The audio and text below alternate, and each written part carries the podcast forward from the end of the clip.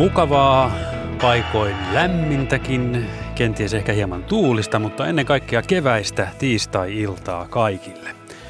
Radio Suomessa alkaa juuri nyt Kysy Ylestä ilta ja teemana on Yle ja vaalit.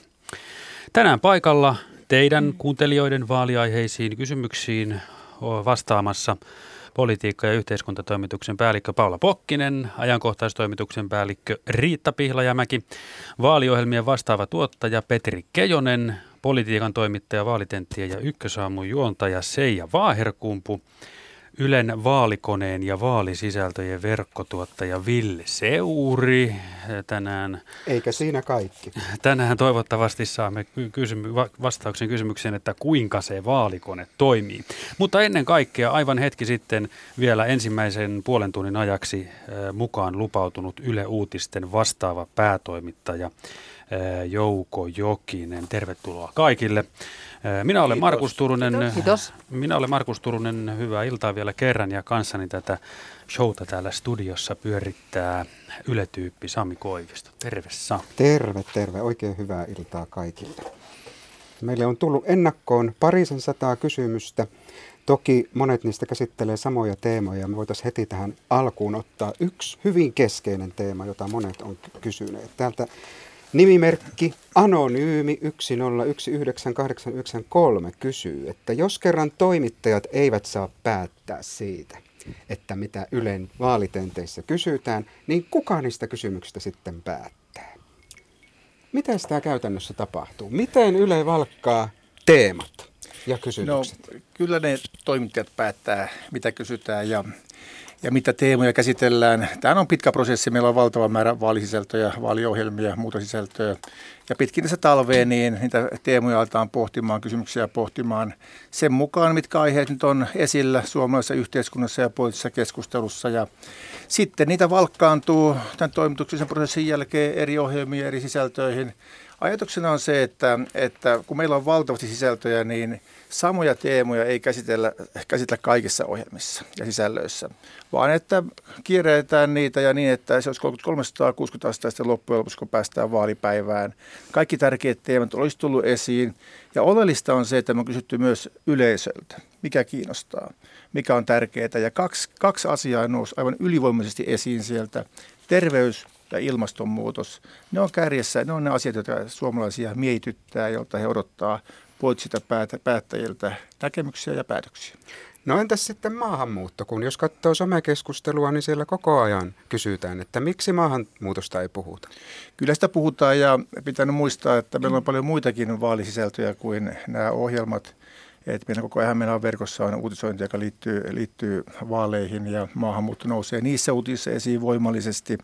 Samaten varmasti maahanmuutto nousee, nousee tässä tulevissa ohjelmissa, ohjelmissa myös teemoina esiin. Paula Pokkinen varmaan tietää tarkalleen milloin. No sen verran ainakin voi sanoa, että tuon Ylen suuren, ensimmäisen suuren vaalikeskustelun jälkeen todella tuli jonkun verran palautetta siitä, että miksi maahanmuuttoa muuttoa ei tässä käsitelty. Ja se oli tietoinen valinta. Ensimmäiseen tenttiin ei kaikki aiheet mahtuneet ja silloin jo oli päätetty, että sitten toisessa tentissä, joka on vaaliviikolla, niin maahanmuutto on yksi iso kantava teema. Pakitetaan nyt vielä tuohon Jouko Jokisen äh, ihan vastauksen alkuun, kun kyse oli siitä, että kuka päättää, mitä kysytään ja, ja, ja, ja mistä ne kysymykset tulevat. Niin tota, mm, kun vaalilähetys alkaa, niin onko kysymyspatteri silloin valmis? No on se valmis, kun tota, edessä on tota melko, melko pitkä vaaliilta tai, tai tuota, niin lähetys, niin, niin ei sinne kyllä improvisoimaan mennä niin, etteikö olisi jo mietitty, että mitä aiotaan kysyä. Mutta toki sitten, kun on suora lähetys, niin aina siinä on niin kuin ilmaa tai hengittämisen varaa ja reagointivaraa ja mitä tahansa voi tapahtua. Se on mm. suoran lähetyksen drama. No onko tapahtunut joskus jotain tosi dramaattista, että käsikirjoitus on vaikka mennyt ihan täysin uusiksi? No ei ehkä vaalitenteissä ja nyt kun puhutaan nimenomaan vaaleista, niin ei ole ehkä semmoista, mutta vesilasit voi kaatua ja, ja kaikkea sellaista voi tapahtua, okay. niin kuin tämmöistä, mitä nyt normaalielämässäkin voi tapahtua, että studiossa eletään normaalia elämää, mutta, mutta kyllä aika hyvin niin, niin käsitellään niitä asioita, joita on haluttu käsitellä, joita on päätetty journalistisessa prosessissa, että, että näitä käsitellään, niin kyllä me siinä pysytään. Eli siinä jää varaa improvisaatioon no. ja aiheen syventämiseen tai, tai johonkin sivupolkuun tai, tai esiin tulevaan asiaan tarttumiseen. Sille on tilaa, onko sille? No kyllä, pitäisi olla ja toivottavasti on ja uskon, että on ja jollakin kokemuksella niin voin sanoa, että on. Hmm. Että eihän sitä nyt voi tietää, mitä ihmiset sanoo niin. lopulta, vaikka voi aika hyvin kyllä tietysti ennakoida. Niin, tilanteet että, tulee nopeasti. Niin, niin tulee ne, joo, niin kuin tässäkin. Saanko mä kysyä, Seija, sä oot vetänyt kuitenkin todella monet vaalikeskustelut. Mikä, millainen tunnelma oli tässä isossa ensimmäisessä, jonka sä Sakarin kanssa vedit? No ihan hyvä tunnelma oli, mutta oli myös vähän semmoinen tunnelma, niin kuin mun mielestä näitä vaaleja muutenkin ehkä vähän, ainakin vielä tässä vaiheessa, niin jotenkin leimaa se, että, että niin kuin puolueet aika varovaisia. Että, että niin kuin vähän semmoinen olo tuli, että, että halutaanko oikeasti haastaa toisia ja ottaa, ottaa niin kuin kiinni siitä, mitä toinen sanoo. Että ehkä semmoista olisi voinut, niin kuin toivoisi näiltä poliitikoilta, että, että jotta äänestäjät pääsisivät selville siitä, mitkä ovat erot heidän välillään, niin sanoisivat sen. Semmoisena tuota, kommenttina tuohon Seijaan voisi sanoa, että tässä kuntavaalit, pressanvaalit, nyt on eduskuntavaalit tulossa. Ja sitten kun on ollut tuolla puoluejohtajien kanssa siinä, meillä on semmoinen isompi, isompi aula, missä kaikki puoluejohtajat odottaa sitä suurta vaalikeskustelua alkavaksi. He käy siinä ensin maskissa ja tulevat sitten siihen avustajansa kanssa valmistautumaan. Niin, niin, niin kuntavaaleissa todella jännittynyt tunnelma oli silloin, silloin pressanvaaleissa kanssa ihan siis semmoinen niin tosi tiheä tunnelma. Ja odotin, että näissä eduskuntavaaleissa tunnelma olisi ollut siinä, siinä meidän odotusaulassa, mihin tuntia ennen niin kaikki puolueet kohtaa, että nyt, nyt, nyt niin kuin säkenöjä on niin kuin todella intensiivinen tunnelma, mutta eipä ollutkaan. Niin. Ja se tavallaan tulostui sitten siinä lähetykseen, mitä mm. Seija ja Sakari veti. Jouko Jokinen, sinulta vielä suoraan. Tässä ei ole minkäänlaista perspektiiviharhaa siltä osin, että mitä niin sanottu kansalainen haluaisi poliitikoilta saada tietää tai mikä hänen arjessaan on olennaista verrattuna siihen, mitä isoissa vaalitenteissä puhutaan? No totta kai jokainen kansalainen miettii omia asioitaan ja hänen, hänen lähellään on tiettyjä, tiettyjä teemoja ja varmaan jokainen myös, myös katsoja, kuulija, lukija, niin toivoisi joidenkin teemojen nousevan voimakkaammin esiin. Tietenkin kompromissia tehdään, mutta että kyllähän meillä tavoitteena on tämmöinen yleinen kiinnostavuus. Hmm. No sanoit äsken siitä, että kaikki kaikki asiat tulevat käsitellyksi, mutta, mutta sen vaaliohjelmistojen ja tuotantojen kuluessa ja, ja, ja ajan myötä ja eri alustoilla, niin mistäpä se Yle-palveluiden käyttäjä löytäisi, tietäisi, että, että kuinka etsiä se minulle tärkeä asia jostain, jos ei nyt juuri tässä jossain tietyssä lähetyksessä tule esiin? No on päivittäin herkkänä ja kuuntelee ja, kuuntelee ja katselee ja lukee meidän sisältöjä, sisältöjä ja sitten meillä on aivan loistava väline tuo Areena. Sieltä löytyy meidän, meidän vaaliohjelmisto eh, ihan sen vaalitittelin alta ja siellä on myös tallenteet olemassa ja on meidän vaalisohva, jota nyt ei vielä ole nähtykään televisiossa ollenkaan. Ja sitten verkosta löytyy kyllä hakusanalla vaikka mitä sisältöä. Että tämä nykyaika antaa, antaa, antaa mahdollisuuden siihen, että melkein mikään ei mene ohi. Nyt on ihan pakko kysyä, että miten sinä ehdit seuraamaan kaikkea? No en ehdi kaikkea seuraamaan. Että kyllä mä viikonloppuna, mä olin loppuviikosta vähän reissussa ja tota, kyllä mä viikonloppuna käysin tosi monta tuntia saatakseni areenasta meidän vaaliohjelmistoja ja sisältöjä, sisältöjä, että kyllä sitä vähän takamatkaa aina tahtoo olla. Joudutko pikakelauksella katsoa? en katsonut pikakelauksella, mä ihan kaiken seurasin, seurasin tosi tarkkaan. Onko teillä vaikeita, vaikeutta valita tai tehdä päätöksiä, että mitä käsitellään missäkin alustalla ja milloin, koska mahdollisuuksia on monia ja ennen kaikkea näinä aikoina niin myös aiheita aivan valtavasti? No kyllähän se valinta tietenkin on, mutta mitäs muuta se journalismi on kuin valintojen tekemistä. Ja me tehdään näitä valintoja ja kyllä mä sain pari palautetta tässä eilisen äh, rinteen jälkeen, että hei, miksi te kysy ulkopolitiikasta mahdolliselta tulevalta pääministeriltä. Mutta varmasti ulkopolitiikan vuoro tulee vielä näissä suurissa tenteissä, tenteissä hyvinkin voimakkaasti jossain vaiheessa. Sanoit, että valintojen tekemistä. Mennään sitten meidän seuraavaan teemaan, joka on sitten tasapuolisuus. Luen blogiini tulleen kommentin tai kysymyksen nimimerkiltä käsityöläinen. Millä tavalla Yle aikoo toimia varmistaakseen mahdollisimman tasapuolisen kohtelun eri puolueille sekä julkaisemissaan jutuissa että vaalitenteissä? Nimimerkki tällä kertaa teen tilastoa. No toivon, että käsityöläinen lähettäisi tilastoon meille sitten vaalien jälkeen, niin se sitten selventää. Tasapuolisuus on vähän kaksipiippunen juttu, koska journalismia ei voi kellolla mitata tai, tai merkkimäärällä mitata, vaikka me sitten tehtiin suuressa vaalitentissä. Että sehän ei mene ihan sillä tavalla, että jokainen saa täsmälleen saman verran aikaa. Kyllähän se myös sen, sen, sen puheen ja sisällön paino, paino merkitsee. Mutta en mä osaa tähän sanoa mitään tiettyä metodia. Mietimme se tasapuolisuutta, puolipuolisuutta, mutta että sittenhän me nähdään 14.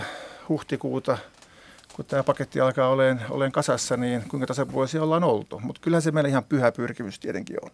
Keskiössä kaikessa. Totta kai. Ei, tuohon, tuohon voisi sanoa tuohon niin suuren vaalikeskustelun, kun siellä on nämä kellot näkyvillä, että kuinka paljon kukin käyttää aikaa, niin aika paljon vaikuttaa, kun se, se keskustelun dynamiikka, kun jotain aina haastetaan siinä. Joku on ikään kuin se johtohevonen, jota pitää haastaa.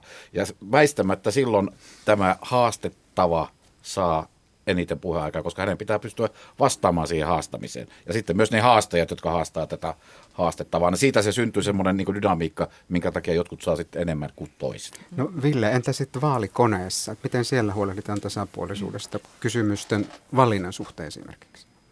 Tai vastaa, kuten nyt haluat. Olet tasapuolinen. Niin siis lähtökohtaisesti vaalikone on hyvin, hyvin tasapuolinen mediatuote, koska käytännössä jokaisella ehdokkaalla, joka on vastannut siihen vaalikoneeseen, niin on samanlainen mahdollisuus päästä esiin esittelemään niin kuin sille äänestäjälle ajatuksiaan. Eli, eli tota, vaali, vaalitentissä on se suunnilleen yhdeksän ihmistä siellä, siellä studiossa. Vaalikoneessa on 2200 vastaajaa, joista jokaisen ajatukset on käytännössä samalla viivalla siellä. Ää, kysymysten kohdalla toki sitten niin kuin tasapuolisuuteen pyritään sillä, että, että tota, ensinnäkin totta kai se patterin pitää jollain, jollain tavalla niin kuin kattaa sellainen, sellainen tota, ala erilaisia politiikan aiheita – että jollain tapaa jokaiselle ehdok, jokaisesta ehdokkaastakin tuntuu, että se oma, oma aihe jollain tavalla löytyy sieltä patterista. Mutta, mutta tämäkin tehdään niin kuin yleisö edellä, niin kuin Jouko tuossa aiemmin selitti, että siis kaikessa kysymysten valinnassa totta kai mennään ensisijaisesti sitä kautta, että, että mikä on yleisön mielestä kiinnostavaa. Ja, ja tässä samalla tavalla ollaan pyritty tutkimaan niitä asioita, jotka on tätä niitä aiheita, mitkä on yleisölle tärkeitä siinä vaiheessa, äänestäjille tärkeitä siinä vaiheessa, kun he tekevät tätä äänestyspäätöstä ja sitten pyritään niitä niin kuin nimenomaan valitsemaan sinne. Tänne tuli juuri äsken äh, nimimerkki Nuori äänestäjä laittanut viestin, että minkä vuoksi vaalikoneiden väittämät ovat niin monitulkintaisia. Niin, se on hänen kokemuksensa, mutta osaat sä, saat sä kiinni tästä, että ne jotenkin, koska ne on kirjoitettu ja ne ovat sellaiset koko ajan, niin on jotenkin pitänyt saada aika Totta leveäksi kai. ja laveeksi. Tota on no. muutkin kysyneet, muun muassa tuohon meidän Yle Kioskin vaalikoneeseen liittyen joku kysyy meidän yleisöstämme sitä, että, että tuota, sama asiaa. Ja, ja tiedän, että siellä Kioskin vaalikonetta on hiottu nimenomaan tämän suhteen, että on pyritty yksinkertaistamaan niitä kysymyksiä. Joo, siis mehän pyritään totta kai niiden kysymysten asettamisessa ja rakentamisessa siihen, että ne olisi mahdollisimman – ei monitulkintaisia, vaan niin kuin yksitulkintaisia, että ne voisi tulkita vain käytännössä yhdellä tavalla. Mutta totta kai, kun puhutaan, puhutaan kielestä ja siitä, että tiivistetään ilmaisua, niin, niin totta kai sitten päädytään siihen, että ei nyt mikään voi olla täysin sellaista niin kuin, niin kuin selkeästi tulkittavaa tai kaikille samalla tavalla aukeavaa. ja erityisesti sitten, jos mennään, tätä kritiikkiä näistä, niin kuin, tästä monitulkintaisuudesta on jonkun verran kohdistunut nimenomaan – niin, kuin niihin niin sanottuihin arvokysymyksiin, mitä siellä meidän vaalikoneessa on. Ja, ja niissä on se tilanne, että, se, että kun ei kysytä mitään tarkkaa niin kuin, niin kuin spesifistä politiikkaväitettä, niin sitten väistämättä syntyy tiettyä monitulkintaisuutta. Sitä ei, niin kuin, sitä ei voi välttää, mutta, tota, mutta kyllä me pyritään koko ajan siihen, että, ja meidän data näyttää, että ne, että ne kysymykset olisi sellaisia, että ne tosiasiassa niin kuin samankaltaiset ihmiset vastaa niihin samalla tavalla. Et siitäkin huolimatta – että ne ihmiset saattaisi jollain tapaa niin eri tavalla vastata niihin, niin samankaltaiset ihmiset vastaa niihin samalla tavalla. Tarkoittaa siis käytännössä sitä, että ne aika hyvin erottelee puolueet toisistaan. Vasemmistolaiset vastaa tiettyihin kysymyksiin samalla tavalla, oikeistolaiset vastaa niihin toisella tavalla. Ja tällöin se kysymys on niin kuin käytännössä riittävän yksitulkintainen ja onnistunut. Se on muuten aika jännä, tämä vaalikonehan ei ole ihan viimeisten vuosien keksintö. Se on ollut 20 vuotta mm. meillä käytössä ja tota, nyt se on kuitenkin ihan – itsestään kun selviö, että meidän yleisö odottaa vaalikonetta ja muutkin mediat tietysti sitä samaa välinettä käyttää, että se alkaa olla tosi iso juttu. Olemme päässeet hyvään alkuun. Kello on 18.20. Mukavaa tiistai-iltaa. Radio Suomessa meneillään on suora lähetys öö, Kysy Ylestä ja aiheena Yle ja vaalit. Täällä on politiikka- ja yhteiskuntatoimituksen päällikkö Paula Pokkinen vastaamassa kysymyksiin, ajankohtaistoimituksen päällikkö Riitta, Riitta Pihlajamäki myös, vaaliohjelmien vastaava tuottaja Petri Keijonen, politiikan toimittaja, vaalitenti ja ykkösaamun juontaja Seija Vaaherkumpu, Yle Vaalikone ja vaalisisältöjen verkkotuottaja Ville Seuri ja Yle Uutisten päätoimittaja, vastaava päätoimittaja Jouko Jokinen sekä Yle Tyyppi Koivisto ja minä olen Markus Turunen. Ihan komea porukka. Kasassa näin iltatuimaan. Petri katsoi peiliin. No niin, puhelinnumero tänne. muuta ei naurata. puhelinnumero, tänne, puhelinnumero tänne studioon on 020317600. Siis 020317600. Kysy siitä, kuinka Yle hoitaa vaalit ja vaalituotannot ja minkälaisia asioita tästä sinulla mieleen tulee. WhatsApp-numeromme on 0401455666 tai osoitteessa yle.fi kautta radio Suomi. Viestistudio löytyy heti ö, etusivulta. Meidän ennakkokysymyksissä on aika monta kertaa kysytty meidän vaaliasiantuntijoista. Erityisesti tuo Matti Apusen nimi on noussut monessa kysymyksessä esiin. Kysytään, että miten se Matti on päätynyt meille vaaliasiantuntijaksi ja miten muut vaaliasiantuntijat valitaan? Miten tämä prosessi on käynyt? No toimitushan ne käy läpi, läpi näitä potentiaalisia ehdokkaita ja, ja niitä sitten valkkaantuu, valkkaantuu ne, jotka nytkin on studiossa ollut vähän näiden ehdokkaiden kiireiden ja pääsemisen mukaan ja, ja myös se, että saadaan sellainen sopiva sortimentti. Matti on ollut vuosikausia Ylen kommentaattorina erilaisissa ohjelmissa – pressiklubissa oli vakio, vakiojäsen, taisi olla myös viime, viime presidentinvaaleissa jossakin roolissa. Ja Matti on tällä hetkellä tämmöinen free agent, etettyään päivätyö ja on seurannut politiikkaa koko ikänsä ammattimaisesti ja taustalla myös 30 vuoden toimittajan ura. Ja me, meillä on sellainen periaate yleensä, että me halutaan parhaat studioon. Matti on erinomaisen hyvä, hyvä politiikan kommentaattori. Selkeä sananen, rohkea, kriittinen, analyyttinen ja välillä jopa hauska. Niin mitäs mä nyt voisin muuta toivoa meidän tota, ohjelmien kommentaattorilta? Mutta hänen tota, kysyjät ovat tästä hänen taustastaan sen nostaneet esiin. Että no, hänellä on oikeistolainen näkökulma. No, Sen verran voi vaikka huudella, Jouko saa sitten klousata keskustelua, mutta että totta kai kävimme toimituksessa läpi asiaa, että, että kun Matti Apusen nimi nousi esille, niin pohdittiin, että onko hän, onko hän hyvä ja, ja että tämä voi herättää yleisössä ajatuksia. Ja se on niin kuin luonnollinen asia, että herättää, koska hänellä nyt on, on pitkä evatausta. Mm. Mutta sitten kun katsottiin just taannoisia entisiä tai vi, viimeaikaisia esiintymisiä ja esimerkiksi minkälainen rooli on ollut aiemmissa vaalitenteissä, niin, niin hän on pystynyt meidän mielestämme erittäin hyvään analyyttiseen puolueettomaan esiintymiseen. Nyt voit Jouko Jouko niin, Klousata, puhuinko mä totta? Nyt, mä nyt vähän ihmettelen, ihmettelen sitä oikeistolaisuutta, että mikä se sitten pitäisi olla ja mikä se Matin, Matin ideologinen tausta on. Sen tiedä, että minkään puolueen jäsen hän ei ole, hän isänsä oli tai on sosiaalidemokraattien jäsenet. Mulla ei siitä mitään tietoa eikä edes kiinnostakaan, mutta että kyllä mulle, mulle se Matin ammattitaito on tärkein asia. Ja nyt meillä on viisi iltaa takana, puheenjohtajatenttejä. Ja musta ne on mennyt erittäin hyvin myös näiden kommentaattorien osalta. Entäs muut kommentaattorit? Miten, miten, minkälaista prosessia heidän valinnassaan on ollut? Paula. No, voin toki kertoa sen verran. Olli Linkvist tuottaa lähetystä näitä puoluejohtajien tenttilähetyksiä ja on tälläkin hetkellä kädet, kädet savessa siellä valmistautumassa iltaan, niin, niin, mutta, mutta tiukka journalistinen pohdinta. Mietitään sitä komboa, minkälaisia ihmisiä siinä on, vähän sukupuolijakoa, että olisi sekä miehiä ja naisia, eri ikäisiä, mutta sellaisia, jotka todella aktiivisesti, tiukasti seuraa politiikkaa, pystyy sanomaan, uskaltaa sanoa, ovat, ovat rohkeitakin televisiossa.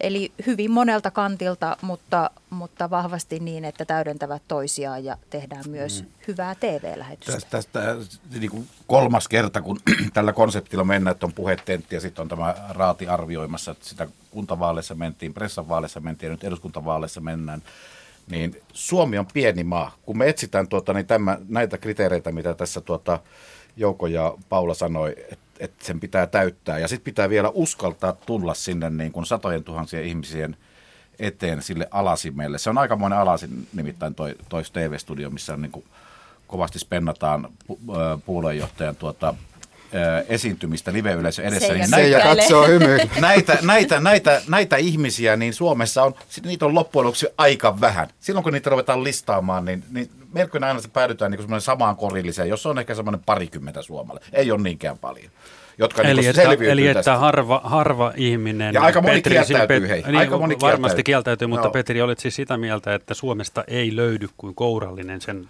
No, no, no, kyllä niitä aina kissoja ja koirien kanssa etsitään näitä. Ja joka kerta tulee myöskin uusia kyllä, kommentaattoreja, aina, aina uusia tähtiä Joo. tavallaan tälle. Ja tavallaanhan me yritetään kouluttaa koko ajan niin tämmöisiä uusia tähtiä. Että, että ennen vanhan se meni niin, että no, Radio Ykkösaamussa ää, nuori, ää, nuori asiantuntija kävi kasvamassa korkoa ja aamutelevisio sitten päätyi lopulta A-studioon. Tämä on hyvä, hy, hyvä linja mun mielestä. Näin on, näin on. Meillä on Siinä ens, teille tulee sitten. Meillä on ensimmäinen soittaja nyt linjalla. Hän on Jukka Timonen. Tervehdys sinulle Jukka ja hyvää iltaa. Joo, Jukka on, mutta on Jukka Toivonen. No niin, korjataan Kaikki se tuo. Hyvin. Hyvä, ei se mitään. Hyvää iltaa joka tapauksessa. Minkälainen asia sinulla on? Ole hyvä. Tuota kiinnostaa semmoinen juttu, että miten näette sen, että miten meidän vaaleihin pystytään vaikuttamaan rajojen ulkopuolelta, eli trollaamaan – Näistä on keskusteltu nyt varsinkin viime aikoina Müllerin raportin, raportin myötä Yhdysvaltain presidentinvaaleissa ja meillä on nyt kahdet isot vaalit tulossa, niin minkälainen, minkälainen trolliarmeija Ruotsissa, Venäjällä, missä, missä lieneekin on, on tällä hetkellä toiminnassa? Täällä tuota, niin, kynät käy ja vastausvuoroja suorastaan pyydetään. Erinomainen Kuka aloittaa? kysymys, kiitos sinne. No mä voisin sanoa ehkä ajankohtaistoimituksen puolelta, että tietysti tämä on iso, iso teema, jota tällä hetkellä tarkasti seuraamme ja vielä ennen vaaleja yritetään tehdä jonkinnäköinen kartoitus siitä, että mitä on meneillään tuolla somessa ja Twitterissä ja tehdä siinä myöskin kansainvälistä yhteistyötä. Varmaan yksi fakta on se, että äh, eduskuntavaalit eivät ole äh, eurovaalien äh, tavoin yhtä kiinnostavat tässä niin kuin vaikuttamismielessä, mutta totta kai tämä on asia, jonka suhteen kaikkien meidän suomalaisten ja, ja tota, viranomaisten ja, ja äänestäjien ja muiden täytyy olla herkkänä, koska se on iso haaste. Sanoit, että yritätte tehdä jotain tai ottaa selvää, mitä se on, niin miten te teette se? Miten se tapahtuu? Me tehdään sitä, se on meidän tutkivan journalismimme niin kuin ytimessä. Me käytämme erilaisia metodeja selvittääksemme, että onko esimerkiksi kansainvälisillä niin kuin Twitter niin kuin tileillä hahmoja, jotka systemaattisesti pyrkivät vaikuttamaan ja, ja tietysti myöskin Suomessa. Mä haluaisin sanoa tähän, että ihan tähänkin lähetykseen liittyen trollaamiskokemusta tuli mulle eilen blogissani, jossa keräsin näitä kysymyksiä, joita tässäkin käsitellään. Että sinne ilmaantui ensin kommentteja, jossa väitetään, että keskustelua sensuroidaan ja pari tuntia myöhemmin mulle alkoi tulla häirikkösoittoja, useita puheluja, jotka tehtiin tämmöisellä tietokoneen softalla, siis robopuheluja, joissa sanottiin muun muassa tämmöistä, että Sami Koivisto, sä oot häpäissyt Yleisradion sensuurillasi ja olemme laittaneet siitä todistusaineiston julki maan suurimmille keskustelupalstoille.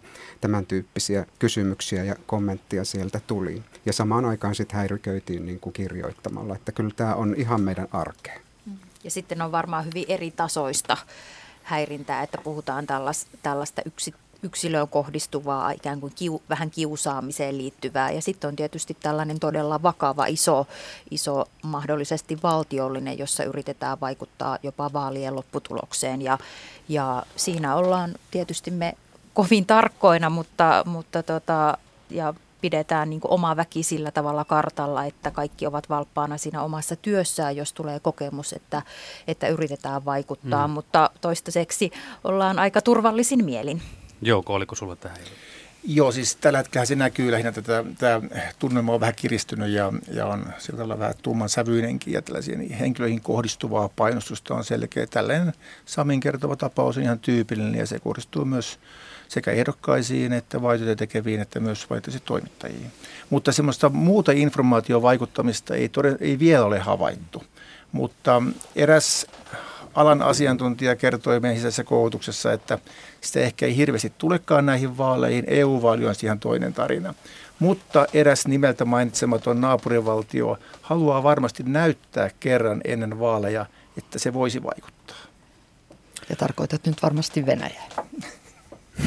Tuota, sen, sen verran voisi tietenkin sanoa, että varautumiseen liittyvät asiat on aina vähän semmoisia hys-hys-asioita, mutta niin, että kyllä Yleisradiossa niin tämä asia tunnistettiin jo kuntavaalien, al, kuntavaalien alla, että tota, 2017 tähän tuota, kun valmistelen asioita ohjausryhmälle, vaalien ohjausryhmälle, jota tuo Jouko vetää, niin, niin että silloin aloitettiin jo tämmöinen tämmöinen niin kuin erilaisten asiantuntijoiden kuuleminen siitä, että mitä meillä on luvassa. Ja nämä skenaariot, joita silloin, silloinkin kuultiin, niin kyllä ne vaan valitettavasti niin kuin tuntuvat toteutuvan.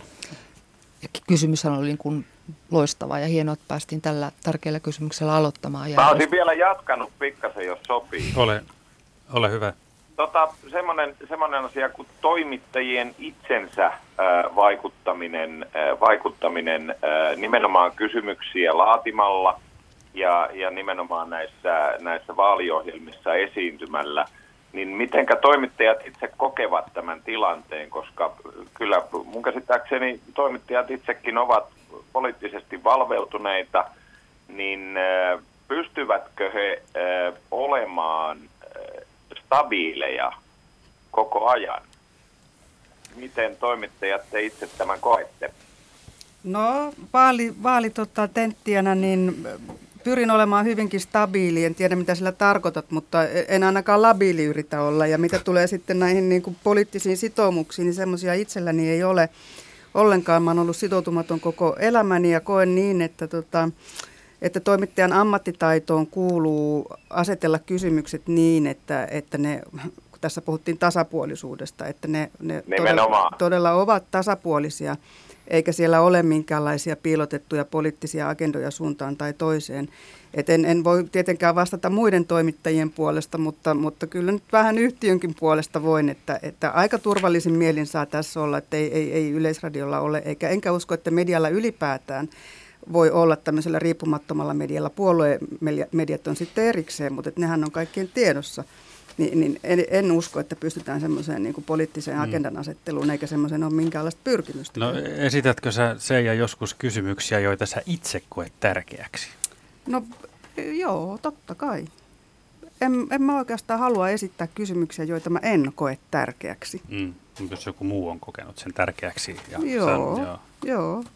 Kyllä, mutta siis kyllä näissä ohjelmissa mun mielestä pyritään siihen, että ei esitetä kovin paljon turhia kysymyksiä, niin. että esitellään vain tärkeitä asioita, koska on kyse tärkeistä asioista. Niin. Tietysti se sitten niin kuin siiloutuu siellä, että, että tota, siinä prosessissa, että monta ihmistä meitä niitä miettii. Täytyy Hyvä. vaan luottaa ammattitaitoon, ei siinä oikein ole mitään muuta niin. sellaista viisasten kiveä. Jukka, sä olet vielä siellä Joo, kyllä. Luuleeko että ulkomaiden, ulkomailta voidaan vaikuttaa vaalituloksiin? No tota, aika lailla epäluuloinen olen, että pystytään. En, en usko kyllä, varsinkaan tällaisissa kansallisissa isoissa vaaleissa, jossa valitaan kansanedustuslaitos. Eikä presidentinvaaleissa jollain tavalla voidaan vaikuttaa, mutta en mä oikein usko siihenkään. Eikö se mene niin, että mitä enemmän siitä täällä puhutaan, niin se myöskin sit kaventaa niitä No juuri näin, ja sen takia tämän kysymyksen esitinkin. Erinomainen Kiitos kysymys. Ja tuota, Kiitos niin, Jukka. Voimia vaativaan työhön. Kiitos Jukka, hyvät illanjatkot, jääpä kuulolle. Parhaat kiitokset meiltä kaikilta. Nolla. Jouko joutuu kohta lähtemään, niin kysytään häneltä vielä ennen kuin hän, hän menee vastaanottamaan illan tenttivierestä, eikö niin? Kyllä joo. Kysytään yksi asia, mitä on tosi paljon meiltä nyt kysytty ennakkoon. Pienpuolueet. Miksi Yle verovaroin rahoitettuna, rahoitettuna toimijana ei koe velvollisuudekseen antaa tasapuolista medianäkyvyyttä kaikille eduskuntaan pyrkiville puolueille ja toimijoille? Eikö tämän pitäisi olla osa median roolia vallan vahtikoirana? Miten voidaan perustella tätä tapaa ylläpitää vanhoja rakenteita? No äänestäjäthän päättää silloin 14. huhtikuuta, että mikä on uusi rakenne ja mikä on pienpuolue ja mikä on suuri puolue, että se on kansan, kansan käsissä, mutta että kyllähän me tämä pienpuolue tentti ja sitä pienpuolesta puhuminen, sitä on toistakymmentä vuotta. Ja toisin kuin julkisuudessa esitetty, niin kaikki puolueet pääsevät kyllä meidän vaaliohjelmiin, mutta ihan journalistisista ohjelmaista syystä sitä on vähän jaettava. Kyllähän toi se ja hyvin tietää, että se yhdeksän puoluettakin siinä isossa valikossa, se on, se on liikaa käytännössä. No se on paljon, sitä on vaikea hallita, kun siellä on 11 ihmistä studiossa ja kaksi tuntia aikaa, niin olet oikeassa, se on, se on paljon, se on liikaa. Eli meidän on ihan, ihan, ihan ohjelmateknisistä syistä, niin meillä on jaettava näitä, palasteltava näitä. Aikanaan on ollut niin kolmen pääministeriehdokaspuolueen tentti ja erilaisia ratkaisuja on ollut. Ja nyt meillä on tämä pienpuoluetentti, joka on, Petri, minä päivänä se nyt tuleekaan? Se tulee tuota, ensi toinen. tiistaina toinen, toinen neljä. Radiosta ja, radiosta ja televisiosta. Ja totta kai kaikissa meidän vaalisisällöissä. Muistakaa nyt, että meillä on myös näitä verkkosisältöjä ja muita journalistisia sisältöjä. Mä oon oikein kannustanut, että siis maakunnasta nostetaan esiin kiinnostavia ehdokkaita, heidän aloitteitaan, vaalitilanteita ja vastaavia. Että kaikki, kaikki eri, eri puolueet pääsi esiin mahdollisimman hyvin. Ja tänään on julkaistu juttu, jossa nimenomaan pyydetään ihmisiltä kysymyksiä tähän pienpuoluetenttiin. Mm. Kyllä, kyllä. Ja tuota, itse asiassa kaksi tuntia sitten kävin tuon pienpuoluetentin tiimin, joka on siis kaksi ihmistä, Jari Niemelä ja Riikka Luukkonen tällä hetkellä. Niin tuota, Jari tekee muuten comebackin, että muistakaa äh, kuulijat ja katsojat tulla, tulla takaisin. Niin, niin 300 kysymystä oli tullut pari tuntia sitten jo tähän pienpuoluetenttiin. Mauri kysyy Väyrysen, oliko se nyt seitsemän tähden liike? Tähtiliike. Tähtiliike. Tähtiliike. Joo, että et, miksi sitä ei ole otettu mukaan keskusteluun? Tähtiliike, seitsemän liike on tervetullut meidän pienpuoluetenttiin. Ja myös meidän kaikkiin muihin vaalisältöihin mitään sensuuria ei ole päällä, vaikka hieman toisenlaista tietoa on julkisuuteen virheellisesti välitetty. No niin, tämä on sitten, vaikka tämän illan uutisissakin se oli niin painavasti sanottu ja, ja, ja a, tota niin, painavalta taholta Yle Uutisten vastaava päätoimittaja Jouko Jokinen lupautui meille tämän ensimmäiseksi puoleksi tunniksi lähetykseen. Parhaat kiitokset Jouko. Joo, oikein paljon kiitoksia. Lähden tänne studiotaolle vastaanottamaan. Tänä iltana on vuorossa kokoomuksen puheenjohtaja Tentti. Muistakaa katsoa kello 21 alkaen. Eli tämä lähetys juuri kun se loppuu, niin sitten. Joo, ja huomenna on vasemmistoliitto ja torstaina perussuomalaiset ensi maanantaina vielä siniset. Kiitos Jouko. Voitko no. Jouko jättää kaksi päällimmäistä paperia siitä mulle noin varmuuden vuoksi? Kiitos. Tämä on Kysy Yleistä lähetys Radio Suomessa. Suorana puhelinnumero on 020317600.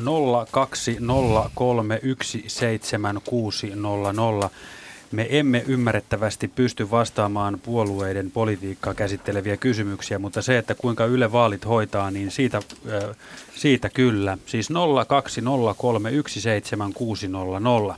WhatsApp-numeromme on 0401455666. Ja kysymyksen voit laittaa myös verkossa osoitteessa yle.fi kautta Radio Suomi. Heti etusivulla on toiminto viestistudioon. Öö, miten Yle on vaalisisällöissään ottanut huomioon nuoret? Onko Yle tehnyt jotain aivan erityisiä toimia, jotta nuorten perinteisesti matalaa äänestysaktiivisuutta saataisiin nostettua? Tällainen kysymys on tullut aivan hetki sitten. Ja Ville Seuri viittaa ja vastaa. No jos ajatellaan verkkosisältöjä, niin luonnollisesti me tiedetään, että se on että verkko, on, verkko ja sosiaalinen media on ne kanavat, joista me tavoitetaan nuoria. Ja vaalikoneessa esimerkiksi me tiedetään se, että, että nimenomaan Yle vaalikone on ollut nuorille äänestäjille aiemmissa vaaleissa yksi tärkeimmistä tietolähteistä. Ja sen takia me ollaan haluttu tehdä sellainen vaalikone, joka, joka sekä sisällöltä että siltä, siltä tota, ulkoasultaan ja käyttäjäfiilikseltään vastaa nimenomaan nuorten tarpeisiin. Eli siellä on tota, semmoisia teemoja, jotka, jotka nuoria kiinnostaa ja, ja, ja, ja se on helppo käyttää ja se on helppo käyttää nimenomaan mobiililaitteilla eli kännyköissä. Se skaalautuu hyvin pikkuselle näytölle. Mitä Ville se, anteeksi, niin Petri. Joo, haluatko Ville jatkaa vielä tuosta verkosta vai Vois... Otan vaan Joo, ja mä kysyn lisää. No niin, tuota, niin, niin pari, pari tällaista asiaa. Siis kun me tehtiin tämä iso tutkimus, tutkimus ihmisille, josta jonkun verran on tehty uutisia julkisuuteen, eli, eli kyseltiin ihmisten huolia ja murheita. Ja siellä tuota, niin nuorissa ikäluokissa ennen kaikkea painottuu tämä ilmastokysymys. Meillä on siis tuota, ensi viikolla torstaina on tämmöinen teemalähetys ilmasto, jossa tuota, puolitoista tuntia paneudutaan pelkästään tähän ilmastokysymykseen. Mä luulen, että tämä tulee kiinnostamaan nuori. Sitten meillä on ihan erikseen tämmöinen niin projekti, kun meillä on tavoitteena ja siis kohde, kohde, yhtenä siis tärkeimpänä kohderyhmänä nuoret. Ja varsinkin sellaiset, jotka eka kertaa nyt lähtee äänestämään, jotka on syntynyt 2000. Niin tuota, heille on tämmöinen oma nuorten, nuorten polku tavallaan rakennetaan siihen vaaliviikonlopun perjantaihin 12.4. Sitten siinä on lauantai ja sitten on sunnuntaina vaalit. Niin perjantaina illalla se huipentuu TV1 kello 21 kirjastotalo Oodista suora lähetys, missä tuota, nuoret, nuoret puhuvat politiikasta ja siellä on nuoria politiikan tekijöitä tuota, suuren yleisön edessä varmaan siinä eduskuntatalon edessä. Ja nuoret juontajat. Ja nuoret juontajat. Ja Petri näkyy myös on... areenasta tai mobiilin kautta, Juuri koska näin. me tiedetään, että sen telkkarin onko, ääressä onko nuoria Joo, joo, kommentaattoreita, asiantuntijoita? Oh, no, no kaikki, kaikki on niinku nuorta. Niin, ja sitten mä ajattelin, että mä sanon Mitäs vielä, me vähän vanhemmat siellä taustalla sitten hihuloidaan, mutta tota. Seija, ole hyvä. niin, niin ajattelin siitä, että, että suuressa vaalikeskustelussa siinä ensimmäisessä koi, yritettiin niin kuin näitä ilmastoaiheisia kysymyksiä pitää hyvin konkreettisina. Puhuttiin lihaverosta ja puhuttiin liikenteestä, nimenomaan yksityisautoilusta, semmoisista asioista, jotka, jotka ei ehkä pyörisi sit siellä ohuessa yläpilvessä niin paljon, vaan että olisi siinä niin kuin aika semmoisessa arkipäivän tasolla, jo, jo, olisi vähän helpompi lähestyä ehkä nuortenkin. Mm. Meillä on meidän nuorille suunnattuihin sisältöihin liittyen myöskin tullut jonkin verran kritiikkiä liittyen kioskin vaalibottiin. Perussuomalaiset on hyvinkin kova-sanaisesti arvostelleet sitä ja pitäneet, että tämä on nyt niin kuin kysymysasettelultaan puolueellinen tämä vaalibotti. Mitäs, ootteko te ehtinyt tutustumaan tähän vaalibottiin? Ville, mitä mieltä sä oot tästä keskustelusta? Onko se politiikkaa vai onko tässä nyt ihan oikeita aineista muutenkin tässä kritiikissä? Mä on, se, on jonkun verran vi- vierestä seurannut sitä. Me ollaan siis tehty, vaalibotti on siis tehty Yle Kioskin sisällä, mutta me ollaan tehty ne, ne väitteet yhdessä. Eli ne on niin samoja väitteitä, mitkä, mitä vaalikone käyttää ja, ja tota, vaalibotti on rakennettu niiden päälle. Ja nyt on jonkun verran kerä, pystynyt seuraamaan sitä keskustelua, mut, ja siitähän huomaa sen, että tosiaan siellä on nimenomaan tiettyihin, tiettyihin kysymyksiin ja tiettyihin sisältöihin kohdistunut kritiikkiin, mutta sen jälkeen sitten kioski on jonkun verran niin kuin muuttanut sitä vaalikonettaan. Sehän on siis ensimmäinen kerta, kun kioski on tehnyt tällaisen, tällaisen vaalibotin, ja, ja koska heillä on niin kuin nuorisomediana ymmärtääkseni semmoinen pyrkimys, että ne aina niin kuin tota, ikään kuin kokeilee rajoja. Eli ne niin kuin, käytännössä niiden sisältöjen pitää olla sellaisia, että ne on nuorille kiinnostavia, niiden pitää olla vähän provosoivia, ja, ja, tota, ja se siinä sitten selkeästi tota, tehdessä rois, rapa roiskuu. Joo, mäkin tässä kysyin tuolta kioskin tämän vaalikoneen tekijöiltä myöskin suoraan vähän tähän liittyen, että minkälaisia muutoksia siellä nyt on sitten tehty tämän palautteen johdosta. Ja on, on tehty ihan, ihan selkeitä muutoksia siihen, että on tehty kysymyksen asettelua on selkeytetty niin, että kysytään, että mitä mieltä sinä olet, jotta nyt on niin kuin selvää se, että tässä on ensin esite, esitelty taustaa asialla ja sitten erotellaan se, että nyt on sinun tilaisuutesi miettiä, että ei ole nyt mistään aivopesusta kuitenkaan kysymys, niin kuin on väitetty välillä. Minä en tiedä, mikä on Yle Kioskin vaalibotti. Ville, lyhyesti, kerro minulle, mikä se on. Yle Kioskin vaalibotti on siis käytännössä tota, chat-muotoon rakennettu vaalikone. Eli sen sijaan, että sulla on sellainen niin kuin, niin kuin, vaalikone on semmoinen vähän niin kuin testin tyyppinen, että sä ruksit Mhm. mm-hmm. sieltä, että mitä mieltä Joo. olet, niin vaalibotti taas käytännössä vähän samalla tavalla kuin jos äh, WhatsAppissa keskustelee jonkun kanssa, niin tota, kysyy, kysyy kysymyksiä yhden kerrallaan ja sitten sieltä niin kuin edetään, edetään keskustelun omaisesti vastaten välillä niihin samoihin kysymyksiin, joita vaalikoneessakin on. Ja se löytyy osoitteesta yle.fi Se löytyy kioski. osoitteessa, osoitteessa vaalibotti.yle.fi. Vaalibotti.yle.fi ja sitä voi käydä tekemässä myös muutkin kuin nuoret. Kyllä, se on ihan sa- siinä on, se on täysin Okei, ikärajaton. hyvä. Ei tässä muuten on hyvä, hyvä, hyvä sanoa siis, että, että se niin kuin saitti, mistä niin kuin löytää kaiken vaalisisällön. Kaikki, mitkä on tullut tähän mennessä, TV-tentit. Sieltä löytyy myös tuota Novostin tentti, mikä tehtiin eilen, siis venäjänkielinen. Sieltä löytyy englanninkielinen tentti, sekin tehtiin eilen. Ja, ja valtava määrä näitä vaalisohvia, alueellisia vaalisohvia ja vaikka sun mitä tuota, näitä sisältöjä, ne löytyy siis yle.fi kautta vaalit. Sieltä Ja se- löytyy kaikki. Ja- myös ja se- tämä botti. Mu- Myös tämä botti ja sitten hy- hyvänä sisältönä täytyy mainita, että me tehdään, me tehdään myös esimerkiksi faktantarkistusta viikoittain nyt vaaleihin asti. Sieltä löytyy se viimeisin faktantarkistusjuttu kanssa siitä osoitteesta. Kyllä. Kannattaa Kyllä. käydä katsomassa. Yksi, mistä tätä Yle-bottia kritisoitiin, oli muun muassa tämä translaki, että minkä takia tällainen asia on nostettu niin näkyvästi sinne esiin. Ja, ja Emmi Nuorkami ja Noora Kajantee tuolta kioskista vastasivat, että no, tässä nyt haluttiin käsitellä tätä asiaa niin kuin niiden henkilöiden kannalta, joita tämä laki itse asiassa koskee. Minusta se kuulosti ihan järkeen käyvältä perustelulta. Öö, Ääni Oulusta ö, toteaa, että vaalikoneesta voisi saada enemmänkin dataa irti. Olisi kiva saada tietää, miten suuren vastaavuuden äänestäjät keskimäärin ovat saaneet eniten samanmielisten ehdokkaiden kanssa. Onko tällaista tota niin, ö, sen, sen datan avaamista jollain muulla lailla mietitty, Ville, kuin ainoastaan se, että miten se korreloi Joo. Sä, ymmärsit tämän kysymyksen tai tämän, tämän näkemyksen tässä? Kyllä. Tota, meillähän ylipäätään siis tällä kertaa vaalikoneessa, ensimmäistä kertaa vaalikoneessa niin kuin millään tapaa käsitellään sitä vastaajilta tullutta dataa. Eli nythän sieltä vaalikoneessa pystyy niin kuin vertaamaan omia vastauksiaan muiden, muiden käyttäjien vastauksiin. Mutta tota, mut sitä, että millä tavalla me sitä niin kuin ikään kuin käytännössä tuossahan puhutaan siitä, että se muuta, siitä tehtäisiin jonkinlaisia, jonkinlaisia juttuja tai koosteita. Millä tavalla sitä käsitellään tästä eteenpäin, niin sitä ei ole yhtään mietitty, että hyvät ideat on tervetulleita ja toi ei ollut mitenkään hullumpi. Nythän me tehdään aika paljon juttuja siitä, mitä mieltä erilaiset ehdokkaat, eri puolueet ovat eri asioista tämän vaalikoneen datan perusteella. Eli se on sillä tavalla hyvä sammio ammentaa ja kertoa, kertoa asioista. Mutta tässä tuli kiitokset vaan äänelle Ouluun, että hyvä mm. vinkki meille Kyllä. pohdittavaksi, että mitä voidaan jatkossa tehdä. Mm, ki- tota, ketkä vaalikonetta käyttää? No kyllä me tiedetään se. Miten te tiedätte? Tai siis niin, te tiedätte, Sanos, minkä, minkä tuota, ikäisiä... Niin, vaalikone avattiin pari viikkoa sitten, niin sano paljonko on tällä hetkellä ihmiset käyneet tekemässä vaalikonetta. Se on aika hätkähdyttävä luku. Mä katsoin tänä, tämän aamun luvut oli se, että mä en, en muista niitä tarkkoja lukuja, mutta ää, eri käyttäjiä oli reilu puoli miljoonaa. Käyttökertoja oli melkein 600 000. Eli se puhutaan siis todella massiivisesta tuotteesta. Ää, tiedetään, että se painottuu, se käyttäjämäärä, käyttäjä, käyttäjäryhmä painottuu tosiaan sinne nuorempiin, nuorempiin käyttäjiin, että et, tota, sitten tietenkin kun tullaan alle kolme vitosiin, niin sitten se alkaa olla, olla jos ajatellaan meidän tuotteita, niin kuin mediatuotteita, niin se alkaa olla se tärkein mediatuote, josta saadaan tietoa vaaleista.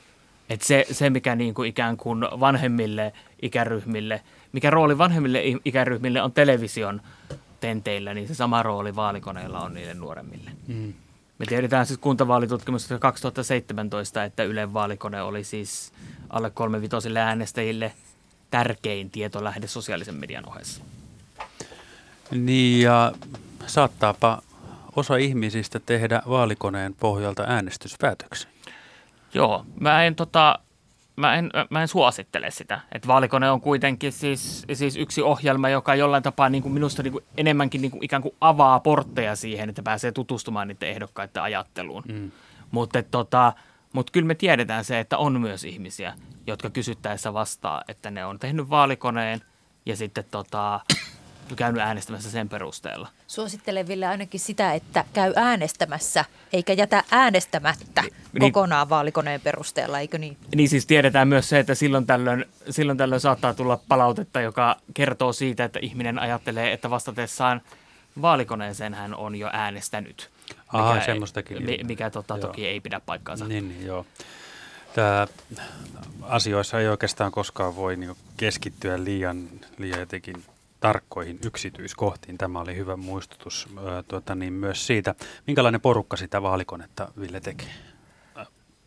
Meitä on ollut siis siinä kysymysryhmän ytimessä sellainen puolentusinaa, puolentusinaa toimittajaa eri puolilta Ylen uutis- ja ajankohtaistoimintaa ja, ja Svenskan puolelta ja sitten tosiaan kioskista politiikan toimittajia, taloustoimittajia ja muita erikoisalojen toimittajia. Siinä on ollut siinä, siinä, siinä sakissa. Sen lisäksi ää, alueellisia kysymyksiä. Meillä on tietysti vaali, jokaisesta, jokaisesta vaalipiiristä viisi kysymystä tai vaalipiirikohtaista kysymystä ja ne on tehty sitten siellä aluetoimituksissa, missä se paras asiantuntemus niihin, niihin asioihin löytyy. Ja, ja, sitten, ja tosiasiassa sitten tätä, tota, meillä on myös ollut sitten niin kuin erilaisia asiantuntijoita, joissa toiset on ollut niin kuin lähemmin auttamassa jotakin tiettyjen kysymysten asettelussa ja toiset on sitten konsultoinut laajemmin. Ja niitäkin on ollut niin kuin loppujen lopuksi iso määrä siinä mukana. Mm. Eli on yritetty siis altistaa mahdollisimman paljon niitä, sitä, sitä tota, niin, niin. kysymysasettelua niin kuin mahdollisimman isolle porukalle. Miten kauan sitä tehtiin? Me aloitettiin, no jos ajatellaan taas, puhutaan nyt taas niistä kysymyksistä tai niistä väitteistä, niin me aloitettiin joulukuussa. Ja sitten eikö niin Ville, että, että ja Petri, oliko ekaa kertaa, kun nyt avattiin myös yleisölle ennen kuin kone avautui, niin kysymykset arvioitavaksi? Joo, se on totta, että me ollaan myöskin siis saatu erittäin erittäin hyvää tota, käyttökelpoisia, käyttökelpoiskritiikkiä ja palautetta siinä vaiheessa, kun on, on ennen julkaisua tai ne luonnokset avattu, avattu yleisölle verkossa. Ja, ja tota, muistelisin, että tässä tapauksessa, tässä eduskuntavaalien tapauksessa noin 5000 ihmistä kävi vastaamassa niihin kysymyksiin ennakkoon. Et kiitos vaan kaikille sielläkin, jotka käyn. Kysytään vaikka Hans Erikssonin kysymys, joka on tullut meille lomakkeella ennakkoon. Miksi Yle ei kysy puheenjohtajilta heidän suhtautumisestaan törkypoliitikkoihin? Tämmöinen sisällöllinen kysymys. Osaatteko sanoa? Mitähän tämä termi törkypoliitikko tarkoittaa? Tämä on vähän tähän vaikea päästä kiinni, jos, jos viitataanko tässä häirintään tai Jos katson pidemmälle tuota kysymystä, niin täällä mainitaan saunassa asuminen esimerkiksi. Eli viitataan varmaankin tämmöisiin kohuihin, mitä nyt on tässä viime aikoina ollut. Ja sitten pitäisi kysyä näistä saunasta asujista näiltä puolueenjohtajilta. Ilmeisestikin näin. Onko ilmeisesti on tulkittu, että tämä ei ole niin merkityksellinen asia, että sitä teihin pitäisi nostaa. Niin, taksilla, taksilla, taksilla ajamisista ja semmoisista. Joo, no varmaankin täytyy sanoa näin, että mikään aihe ei sinällään ole vieras. Ei ole olemassa semmoisia aiheita, että tähän nyt emme ainakaan tartu. Tai että, että tämä törkypolitiikko-sana olisi jollain, jollain tuota kieltolistalla, mutta oli vaan vaikea päästä kiinni, että Joo. mitä kysyjä tässä, tässä tarkoittaa. Mutta väittäisin kyllä, että Yle on, on myös vallanvahtikoira, niin kuin moni muukin media, ja, ja valvoo ja puuttuu asioihin, jo, joihin liittyy selvää vallan väärinkäytöstä. Ja on uutisoitu kyllä näistä taksiasioista ja on järjestelty keskusteluja näistä asioista, että, että kuinka ne tuota, likaavat tätä politiikan pesää ja, ja tuota, keskusteluja ja uutisoituja. Seija, sinulla on joku. No mietin vain sitä, että ehkä tämmöisissä ainakaan suurissa vaalikeskusteluissa olisi vaikea laittaa toisia puheenjohtajia ottamaan kantaa jonkun toisen puolueen NS-törkypoliitikkoon. Että... Mm. Tai yksittäisiin Yksittäisen tapauksiin. Tapaukseen ja henkilön. Niin. Mm. Mm. Mutta kuten sanottu, niin tämä kyseinen keissi ei ole meillä mitenkään jäänyt kyllä käsittelemättä myöskään. Ei. Leppoisaa tiista-iltaa, olet Radio Suomen seurassa. Meneillään on Kysy Ylestä lähetys suorana. Ja tuota niin, teemana tänään on Yle ja vaalit, eli kuinka Yleisradio vaalihommat hoitaa. Sinulla on mahdollisuus kysyä, kritisoida, kertoa, ehdottaa. Ja porukkaa studiossa riittää. Politiikka- ja yhteiskuntatoimituksen päällikkö Paula Pokkinen on paikalla, ajankohtaistoimituksen päällikkö Riitta Pihlajamäki paikalla myös, vaaliohjelmien vastaava tuottaja Petri Kejonen, politiikan toimittaja, vaalitenttien ja ykkösaamon juontaja Seija Vaaherkumpu sekä Yle Vaalikoneen ja vaalisisältöjen verkkotuottaja Ville Seuri, Yle-tyyppi Sami Koivisto ja minä olen Markus Turunen. Markus, tehdäänkö nyt, kun me jouduttiin aloittamaan, kun meillä oli yllätysvieras, niin vähän kiireellä, eikä ehditty tehdä kunnon esittelykierrosta. Sopii. Nimenomaan sellaista, että kuullaan vähän, että mitä ihmiset tekee, kun Sopii. meillä on näin upea porukka Ja yllätysvieras ei ollut joulupukki, vaan tuota Yle Uutisten päätoimittaja Jouko Jokinen. Paula. Sä Joulupukista olet... jokiseen, po- pokkiseen. Miten tämä meni? Paula, mitä sinä teet? Sä oot politiikan toimituksen päällikkö. Joo, ju, juuri tuota. Eli mulla on tuota vedettävänä sellainen noin 25 toimittajan poppoa, jossa on asiantuntevia politiikan toimittajia. Meidän virallinen ö, termi toimituksella on tosiaan politiikka- ja yhteiskuntatoimitus. Eli tarkoittaa sitä, että paitsi tällaisia perinteisiä politiikan eli eduskunnan, hallituksen, työmarkkinoiden työn seuraajia, niin sitten meidän porukkaan kuuluu muun muassa soteasiantuntijoita, maahanmuuttoa seuraavia toimittajia, koulutukseen erikoistuneita ihmisiä. Eli kattava katras, katras monen yhteiskunnallisen alan asiantuntijoita. Ja minä sitten roolissani yritän saada heidät tekemään parasta mahdollista työtä ja auttaa siinä kaikin keinoin. Oletko töissä 24H? Miten se menee? Näin vaalia aika. Kai se toimittajan työ, mikä, mitä minäkin sitten sydämeltäni olen, niin on vähän sellainen vaikka se kuulostaa ehkä kliseiseltä ja osa haluaa sanoa, että näin ei nykypäivänä enää ole, mutta kyllä se jonkunlainen elämäntapa on, että, että sitten siinä kuitenkin koko ajan ainakin seuraa yhteiskunnallisia asioita ja tietysti sitten ikään kuin pomon rooliin kuuluu myös kantaa vastuuta niinä aikoina, vastata ikäviin tai hankaliin asioihin niissä hetkissä, kun niitä eteen tulee, olipa sitten virka-aika tai ei virka-aika. Entäs tämä vaaliaika? Vaalikausi on meneillään, niin onko, onko henki erilainen, onko tekemisen tarmo erilainen? No vaaliaika on tietysti niin kuin politiikan toimittajille sellaista työn kulta-aikaa, että, että harva haluaa lomailla tai pitää, pitää talvilomaa esimerkiksi silloin, että kaikki tosiaan tietysti, tietysti ovat innolla ja ahkerana töissä.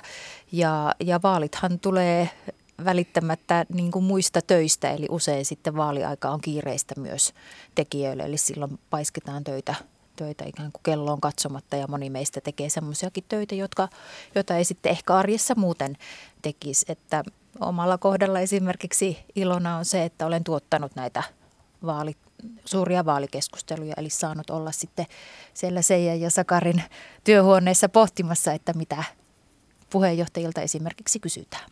Mennäänkö Seijaan?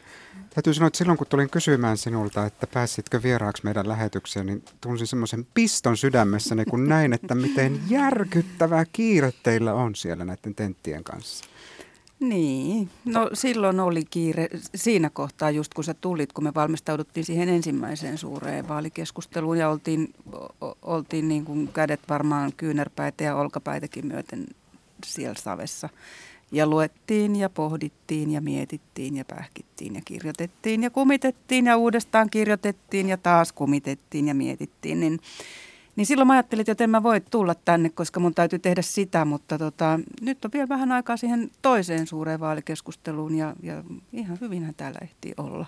Ihan teidän kanssa tulit. puhumassa. Mm, kiitos. Mm, kiinnostaako kansalaisia millä lailla että tota sun, sun työ? Tuleeko se kysymään, kommentoimaan? Että, että Joo, kyllä millaista se on? kiinnostaa, kyllä kiinnostaa nyt ja sitten sit muutenkin, että aika usein semmoinen kysymys, joka vieläkin toistuu, on semmoinen, että, tota, että, että kuka keksii ne kysymykset. Mm.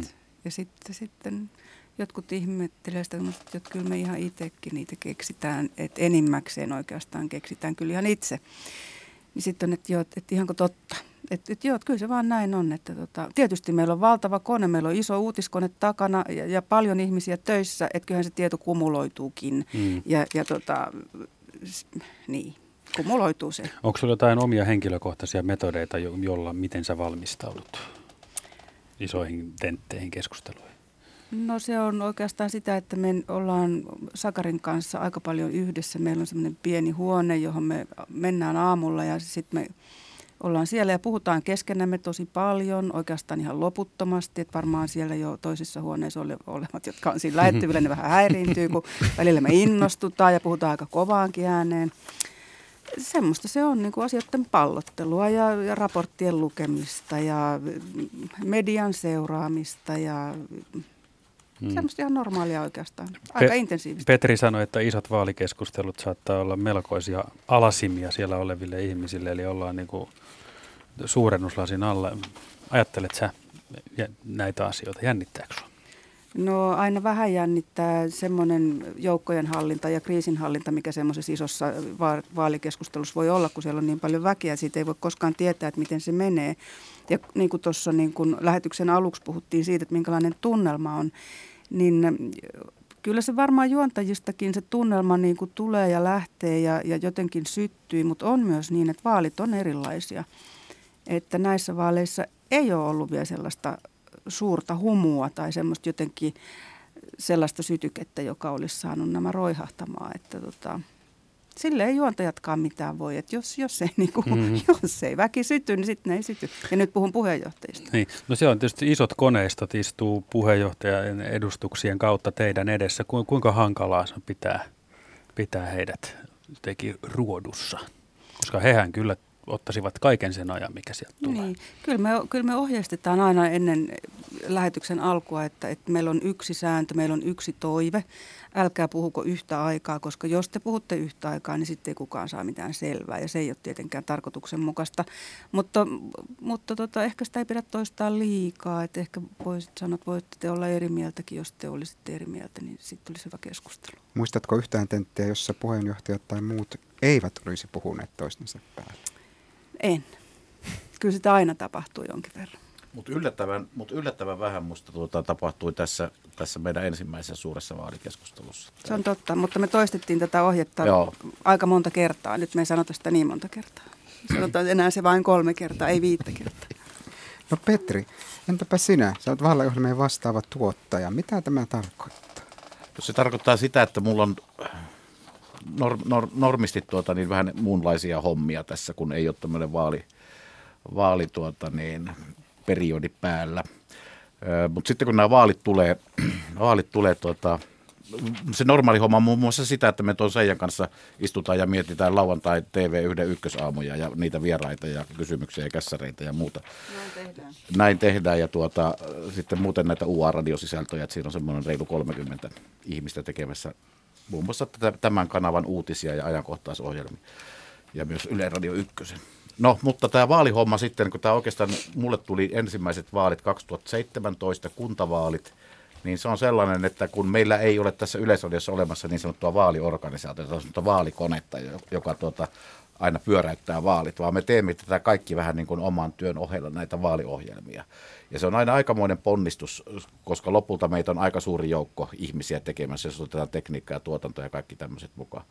Niin, niin, niin tämä vastaavan tuottajan homma on semmoista, että se pitää ikään kuin tämän prosessin koko aika pyörin, pyörimässä niin, että, että ensin tehtiin, no jos kertoo tämän oman, oman uran tällä, tällä saralla, niin ensin oli kuntavaalit, jonka jälkeen otettiin siitä opiksi ja mentiin sitten pressanvaaleihin ja nyt sitten ollaan menossa eduskuntavaaleihin ja seuraavaksi sitten, sitten tuota jo eurovaaleihin pääsi ja sen jälkeen oikeastaan niin kuin alkaa näkymään se eurovaalisuunnittelu, mutta se on semmoinen aina about vuosi on tämmöinen vaalisuunnitteluperiodi. Että, et, et, ensin se on vähän yksinäistä hommaa, mutta sitten alkaa tulla semmoisia hyviä, hyviä kavereita tähän, niin kuin Paula ja Ville tässä projektin varressa, jotka tuota, ottaa omia, omia vastuitaan siitä ja on, voi itse jakaa näitä omia vastuitaan pois. Et se on semmoista niin kuin, tuota, ylläpito-hommaa ja asioiden pohtimista ja miettimistä ja aikatauluttumista. Siis se aikatauluttaminen on ihan niin kuin, tota, ja niin kuin yksi tässä, keskeinen homma. Tässä on tullut esille, niin sun siihen kakkuunhan kuuluu tosi monta viipaletta. Kyllä. Että siihen liittyy kaikki televisiotentit, kaikki radiotentit, kaikki verkon erikoisherkut. Joo. Eli siinä on tosi monta palasta ja sitten niiden rytmittely Kyllä. oikeaan aikaan. Ja siitä on, sitten raportoitiin niin meidän mm. ohjaus, ohjausryhmälle, jota vetää tuo Jouko Jokin, joka tässä oli alussa. Ja on parhaillaan muuten sen voisi kertoa kuuntelijoille, että Petteri Orpo tulee studiotalolle vartin päästä. Ja Jouko Jokinen häntä siellä kättelee ja sitten Petteri Orpo menee maskiin ja sieltä sitten käy muun muassa yhdessä stilkuvauksessa ja sitten rupeaa keskittymään siihen illan 21 alkavaan TV-tenttiin. Vähän tähän liittyen yleisöstä kysytään, että, että minkä takia, tai oikeastaan tässä on enemmänkin kysymys siitä, että voidaanko eurovaaleja ja eduskuntavaaleja tehdä niin kuin limittäin tai lomittain? Siis nyt, nyt niin kuin tulee tänä keväänä. Niin. Kyllä se, mutta se vaatii, että mä voisin paljastaa tämmöisen salaisuuden, että mä oon niin huomannut, että me kyllä yhdet kaudessa, keväällä tai syksyllä, yhdet vaalit pystytään hoitamaan tuosta vaan. Mutta sitten kun tulee kahdet vaalit, ja sitten tässä on vielä takana tämä, mikä vieläkin jollain tavalla niin on semmoisena kumuna, niin tämä Trump-Putin, jossa tehtiin niin tämmöisen yksi vaali, tavallaan niin semmoisen vaalien tulosillan duunit kahdessa viikossa, mitkä normaalisti menee aika monen kuukauden ajalle levittäytyy. Niin, niin tässä on niin tämä kone ollut aika koville tässä viime Mutta vielä viime muutama aikoina. kuukausi sitten, tai ainakin puoli vuotta sitten, oli va- niin, valmistauduimme kolmiin vaaleihin, Kyllä. että nythän tämä kaksi on vielä. Kyllä, että silloin, silloin meillä oli vielä siinä suunnitelmissa tuota, eurovaalien kylässä maakuntavaalit samanaikaisesti pidettävänä. Silloin olisi ollut kahdet tulosillat ja muuta. Että, että, että siitä olisi tullut aikamoinen, aikamoinen show. Mutta kyllä ne onnistuu. Jengi venyy, kiitos siitä. Täällä tulee juuri samaan aikaan Petrille kysymys meidän uskolliselta tota, Radio Suomen kuuntelijalta Tuulalta. Hän, hän kysyy, että, että miten voi saada kuunneltavaksi vaaliohjelmia, kun omistaa vain radion? Radiossa tuota, meillä parhaillaan menee joka arkiaamu ykkösaamussa – 8.10-8.30 kuullaan puolueiden tämmöisiä vaalitenttejä, siis tuolla Yle Radio yhden puolella. Mm. Ja meillä on itse asiassa Tuula puhelimessa. No niin, okay. haloo Tuula. Niin, hyvää iltaa. Täällä on Tuula Dokutsajev Tampereelta. No, terve, terve, terve. terve. Me tässä justiinsa alettiin selvittää, että kuinka sinä ja moni muu voi kuunnella äh, radiosta vaaliohjelmia. Petri. Joo, minä tosiaan on sillä tavalla, että oon seurannut 50 vuotta Suomen politiikkaa ja maailman politiikkaa ja semmoista kaikkea toiminnassa monenlaisissa. En ole politiikassa ollut mukana, mutta kulttuurihommissa niin aika paljon. Ja tosiaan kuinka sitä voi seurata sitten nyt, kun mulla on vaan radio, että ei ole telkkareita eikä nettilöitä eikä semmoista. Niin, että pysyisi kärryillä. Niin, että pysyisi kärryillä, missä nyt maailma makaa. No, aloitapa Petri alusta. Niin. No niin, kuuleeko sä Tuula? Kyllä kuulen. No niin, parhaillaan menee tuolla radio puolella, siis tuolla Radio Yle Radio Ykkösessä, niin joka arkiaamu kuullaan 80-820 tämmöinen puolueen tentti. Ja sitten siitä osia kuullaan tuossa Radio Suomen päivässä kello 10 ja 11 välillä, ja siellä on sitten monen muunkinlaista siihen, siihen puolueeseen liittyvää. Että tänään siellä on ollut kokoomuksen Sanni Gran Laasonen, ja siellä oli tuota, erilaisia alueellisia juttuja sitten siinä Radio Suomen päivässä. Ja, ja huomenna vasemmistoliitto ja sitten tulee perussuomalaiset ja niin poispäin. Eli, eli näitä Radio Suomen päivää ja Yle Radio 1 ykkösaamua kun kuuntelet, niin sieltä löytyy vaalisisältöjä. Sitten semmoinen iso, iso juttu niin. sulle kuule, niin, niin pistä, kirjoita vaikka tuota, niin muisti, muistipaperiin, niin Radion vaaliviikon avaus on se vaaliviikko, kun alkaa 8.4. maanantaina. Niin. niin silloin on Radio Suomessa suuri vaalitenttipäivä, valtakunnallinen tentti kuullaan Radio Suomen päivässä kello 10.40-12 ja sitten alueellisia tenttejä kuullaan pari tuntia sen päivän aikana. Siellä iltaslotissa, siis tässä missä nytkin, nytkin tätä radio kuuntelet, eli 18 jälkeen. Ja Uudellemaalla muuten vielä on semmoinen herkkutapaus, että sinä päivänä kuullaan siis kuusi tuntia radiosta ää, tämmöisiä isoja, isoja vaalikeskusteluja, koska täällä tehdään sekä Uudenmaan että Helsingin, Helsingin vaalipiirin tentit. Eli se 8.4. on semmoinen iso radion vaalipäivä. Mm-hmm. Saitko Tuula nyt jotain käsitystä tästä?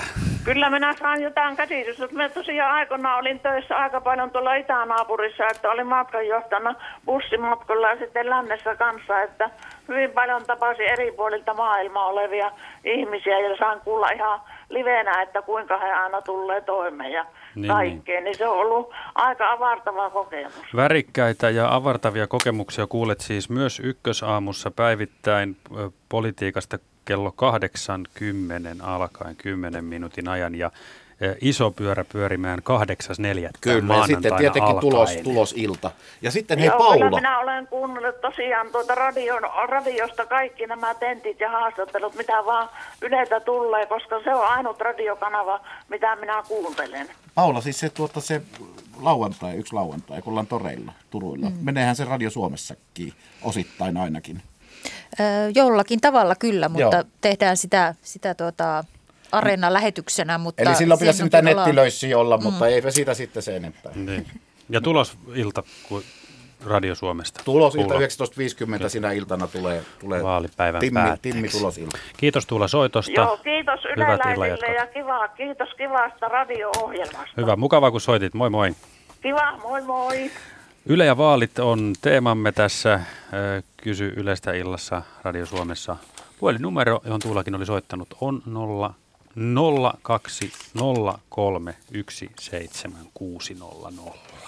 Jatketaan esittelykierrosta. Riitta Pihlajamäki Pihliksenä tunnettu täällä Ylessä. ajanko... mä, mä luulen, että se on se nimi, jolla mua täällä yleisimmin puhutellaan. Kutsutaan, se juu, on kiva. Kyllä. Sä oot ajankohtais toimituksen päällikkö. Kyllä. Mitä se tarkoittaa? No se tarkoittaa sitä, että mä vedän semmoista noin 40 hengen joukkuetta, josta pääosa sijaitsee täällä Helsingissä ja osa sitten Tampereella tekee tätä meidän perjantai-nimistä ohjelmaa, joka yllättäen sitten perjantaina tulee ulos.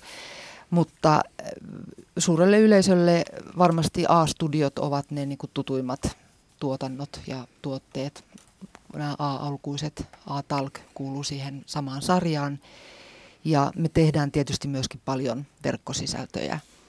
Ja mun toimituksen niin erityisvastuulla tässä niin Ylen uutis- ja sisällä on tämä tutkiva ää, journalismi. Ja tota, siinä voisi nyt ehkä sanoa vaaleihin liittyen, että me ollaan puhuttu tässä paljon ää, tietenkin näistä meidän niin virallisista vaaliohjelmista, mutta sitten me tehdään paljon muuta journalistista sisältöä, jotka liittyy, liittyy politiikkaan ja, ja sitä kautta tietysti vaaleihin ja vaaliteemoihin. Ja voin nyt ehkä sanoa, että esimerkiksi tämän kevään iso puheenaihe vanhusten hoidon tila oli ehkä sellainen, joka nyt sitten näkyy myöskin tässä vaalikeskustelussa ja, ja se oli tota, meidän, meidän tota, tuotantoa ja, ja me sen käynnistimme ja hyvä, että siitä, siitä syntyi niin kuin iso, iso merkittävä teema. Sitten meillä on ollut toinen, toinen niin kuin tavoite myöskin se, että, että näissä vaaliohjelmissahan ääneen pääsevät erityisesti puheenjohtajat ja, ja tota, tämä ikään kuin puolueiden nokkamiehet ja, ja naiset. Mutta me ollaan yritetty, meillä on tietysti niin kuin mahdollisuus siihen, me ollaan yritetty kuulostella niin kuin erityisesti sitä, että miltä tuolla vaalikentillä näyttää. Ja, ja tota, yrittää niin kuin tulkita sitä, että millainen mihin liikkuvien äänestäjien niin tunnelmat ovat kääntymässä ja mitkä asiat puhuttaa ihmisiä ja eri puolilla Suomea ja, ja liikkua tuolla niin kuin kansan parissa. Se on niin ollut yksi meidän juttu. Kuulostaa hyvältä. Kansalta oppii aina ja saa varmasti aika paljon myöskin juttuaiheita, kun malttaa kuunnella.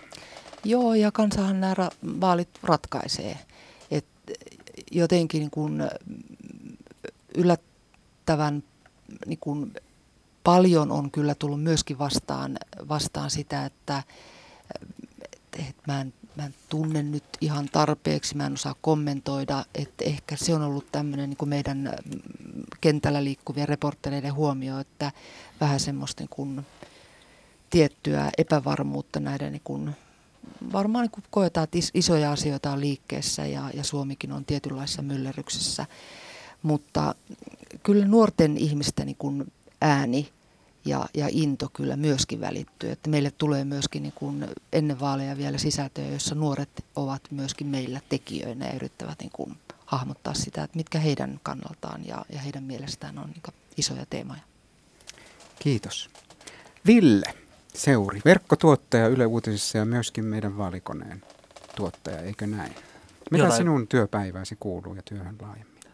No Uh, no mä oon siis uh, sisältöpäällikkö niin kuin normaali, normaali työltäni, mikä tarkoittaa sitä, että yhtenä meidän neljästä sisältöpäälliköstä vuoroissa pyöritän tätä uutis- ja ajankohtaistoiminnan uutispäivää. Mutta tähän vaaleihin liittyen, tämä on mulle niin kuin, niin kuin Petri sanoi, niin suuri osa meistä tekee näitä sivutöinään, niin tässä mä oon ollut vaalien verkkosisältöjen tuottajana, ja mikä tarkoittaa käytännössä sitä, että on vetänyt niitä vaalikoneen – sisältö tai niitä kysymysryhmiä ja sitten sen lisäksi yritän niin kuin jumpata ja auttaa kaikkien mahdollisten verkkosisältöjen kanssa, mitä vaaleista, vaaleista eri puolilla tätä organisaatiota tehdään. Hyvä. Sitten... Joo, meillä olisi puhelu odottamassa. Otetaanko se tähän väliin? Otetaan vaan. Yes, Matti linjalla. Haloo Matti. Hyvää päivää, taka iltaa paremminkin. No iltaa, mistä päin Matti soitat? Minä soitan Hakunilasta. Okei. Okay. Vantaalta. Vantaalta, joo. Tota, ilmeisesti, jos mä äänestä päätän, niin ihan oikein, niin tota, se Ville siellä on ilmeisesti toinen niistä juontajista tai kuinka mä niin kysymyksen vetäjistä siellä televisio. Taitaa olla sen Villen veli. Näin on, joo. No ääni on kyllä niin samanlainen. No joo, Kiitos. mutta Ville veljestä mä oikeastaan sitten kysyisinkin. Ja no niin, nyt meillä, meillä, meillä on asiantuntija Oletko veljesi vartija? Erityisesti kaikki lapsuusaiheet veljesi vartija? kyllä, kyllä. Kun mä tota, niin kun, näitä on nyt viisi käyty näitä vaaliiltoja tai näitä puheenjohtajatenttejä, niin tota, semmoista asiaa, kun mä ajattelen ja mietin ää, niin kuin vanhoja hyviä Antero Kekkosta ja niin päin pois, jotka oli erittäin jänäköitä ää, haastattelijoita ää, ja ei antanut liian paljon niin, kuin, ää, niin sanotusti venkurella niiden ää, kysymyksen vastaajien. Eh, Ja että kuinka helppoa se on pitää aisossa, jos sinä teet suoran kysymyksen ja haluat siihen suoran vastauksen. Ja jota kansa odottaa, että minäkin odotan, että, että se vastaaja vastaa. Mutta sitten kun lähdetään jostain vappumarkkinoista ja muusta ää, puhumaan, niin, niin tota, ää, onko, se, onko se ylipääsemättömän vaikeaa No jos, ensistäänkin se asia? No tuota, tuota, sopiko, sopiko sulle Matti, että, että jos Seija vastaa, kun tuota, mä oon ollut ton, ton Ville Seurin Olliveljen kanssa ihan lähenenkin kollega, tehty ykkösaamuja yhdessä radiossa ja, ja näin, Mm. ja, ja muutenkin näitä kysymyksiä on tekemässä, niin saanko mä vastata? Kyllä, kyllä. Ei, ei, ei sillä väliä, kuka vastaa, mutta, mutta tota, haluaisin muuten kuulla sen, että nimenomaan sen, että et, kuinka hämännyksistä ne ne kyselijät ylipäätään on siinä, kun ne ei millään kirveelläkään tahdo saada sitä oikeaa Mm. No ei me oikeastaan varmaankaan hämännyksissä olla, mutta, mutta tota, mä oon pitänyt nyrkkisääntönä vähän semmoista, että jos mulle ei vastata kysymykseen, niin sit mä toistan sen kysymyksen ja sit mä toistan Joo. sen vielä toisen kerran. Mutta sitten jos ei vieläkään vastata, tai vaikka en olisi tyytyväinen vastaukseen, niin sitten mä oon kyllä todennut, että, että ei sit ehkä enempää kannata jankuttaa, koska Jankata, niin, joo, kun se ei sitten välttämättä enää oikein palvele ketään, että et kun se on, se on näiden poliitikkojen kanssakin niin, että ketään ei voi niin kuin pakottaa tekemään oikeastaan mitään, että et voi ainoastaan sitten uskoa siihen, että jos ei kysymykseen tule vastausta, niin sitten siihen ei haluta vastata ja jättää se sitten tietyssä mielessä vähän niin kuin yleisönkin arvioitavaksi, että okei, että nyt Just. ei tullut sit sitä vastausta jostakin syystä. Aina yritetään ja yritetään monta kertaa ja yritetään ehkä se kolme kertaa, mutta sitten jos ei haluta vastata, niin, niin sitten sit se on varmaankin tämän poliitikon valinta, että tähän kysymykseen en vastaa. Joo, se on totta kyllä, että, että sä oot ihan oikeassa siinä, että liian monta kertaa jos kysyy, niin sitten kuulijakin alkaa jo hermostuttaa, Niin että vähän. mitä se, mitä se jankkaa se, sitä, että kun sitä vastausta ei tule, niin sitten ei tule. No niin, se vähän on, että jos ei, jos ei haluta, niin sitten ei. Ja sekin on tietyllä tavalla aika paljastavaa, että jos on joku sellainen kysymys, johon ei millään sitä vastausta tule, että se on saattanut osua sitten. Joskus on niinkin, että kysymys on tärkeämpi kuin vastaus. Kyllä, kyllä. Ja just niin kuin äh, semmoinen asia tuossa äh, sitten taas äh, niin kuin sen vastaajan, äh, kun sä haluat niin kuin, äh, keskeyttää ja, ja, ja että siis sehän on tietysti sen vastaajan asia, miten sitten äh, reagoi siihen, jos sinä kysyt toisen kolmannen kerran. Mm. Eh, mutta se, että, että, että ei mennä siihen, niin kuin esi- esimerkiksi eräs poliitikko, että äh, hoki koko ajan täällä keskeytä, älä keskeytä, Niin. niin, niin kyllä kai se hermostuttaa sitten jo niin kuin siellä pöydän toisellakin puolella olevaa toimittajaa. Niin, kyllä se hermostuttaa. Tietysti sitä toivoisi aina, että saisi niin kuin suoraan kysymykseen suoran vastauksen, että kovin kaukaa jaaritellen ei lähdettäisi sitä vastausta hakemaan, koska aika on rajallinen ja paljon asioita, jotka pitäisi käsitellä, mutta, mutta tota, Siinä muuten se on saattaisi- vuorovaikutusta. Siinä muuten saattaisi olla semmoinen markkinarako jollekin tuota, niin, politiikan tekijälle, että tuota, kun hänelle esitetään ää, suora selkeä kysymys studiossa, niin siihen tulisi suora selkeä vastaus. mm. Tai sitten Mm. sanoisi niin, että sori, nyt on tilanne semmoinen, että mä en voi vastata tähän. Voisi olla, että tämä olisi aika hätkähdyttävä. Se on totta, se on totta. Ja ei kuitenkin niin kuin, joku kuulija kuuntelee niin sanotusti lipevää puheenjohtaja, eh, tai, niin puheenjohtajan vastausta ja ajattelee, että hienosti se luovi tuosta eikä vastannut siihen. Niin. Mutta taas toisen korvaan se, eh, tai toinen ajattelee sen asian siltä kannalta, että, eh, että tämä on niin arka kysymys, eh, että siihen ei yksinkertaisesti tule vasta. Mulla on tähän liittyen juuri tuli meille muutama minuutti sitten tuota kysymys, että onko tentattavilla kysymykset tai aiheet etukäteen tiedossa? tentattavilla. No ei me anneta vaalitenteissä eikä muutenkaan kovin mielellään, eikä vaalitenteissä anneta koskaan kysymyksiä kenellekään etukäteen, mutta kaikki siellä on, on niin kuin maan parhaita ammattilaisia vastaamassa, että tuskinpa heille nyt yllätyksenä kovin paljon kysymyksiä pystytään tekemään. Että ehkä joitakin kysymyksen asetteluja voi olla sellaisia, jotka, jotka voi tulla niin kuin nimenomaan siinä, että miten se kysymys on aseteltu, niin, niin, niin jotakin hankaluuksiakin eteen, mutta, mutta teemat on kyllä tiedossa etukäteen. Nehän me ilmoitetaan tuonne suurten vaalikeskustelujen osalta niin ihan avoimesti, että, että näistä teemoista puhutaan tänään ja ne saattaa lukea jossain ohjelmatiedoissakin, mutta, mutta kysymykset kyllä aina pidetään itsellä. Niin, eli toisin sanoen niin kun ei mennä johonkin USA-systeemiin, että kysymykset on etukäteen jo Ei. presidentillä. Ja, Ei, no, no ei. joo.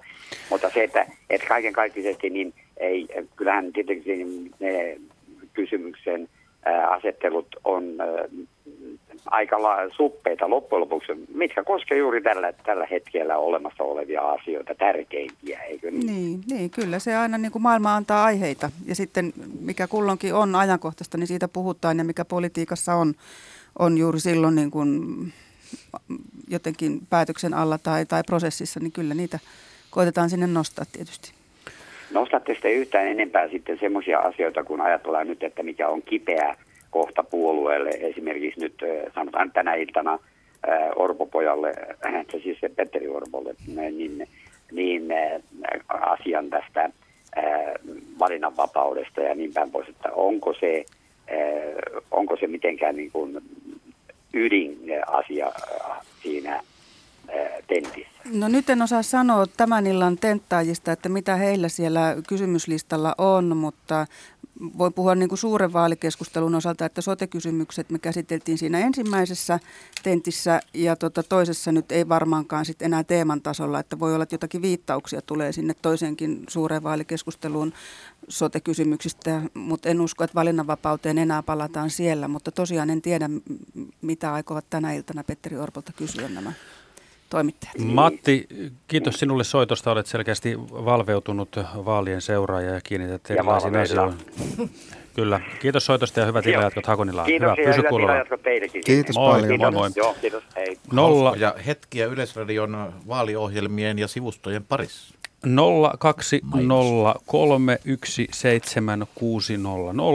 Kysy, kuinka Yle hoitaa vaalit tai mitä siltä osin mielesi tulee. 020317600. Soita kuten Mattikin soitti. Jos et halua soittaa, laita viesti WhatsAppilla 040 1455666 tai osoitteessa yle.fi kautta Radio Suomi viestistudioon. Meille soitteli tuossa uutisten aikaan taksikuski Juhani Tampereelta.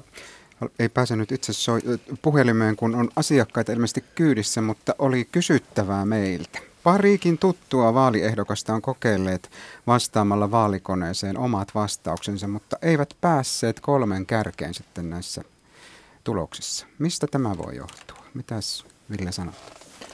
No mä oletan, että tässä on siis kysymys siitä, että, että he ovat ehdokkaana vastanneet, eh- ehdokkaana ohittaneet joitain kysymyksiä.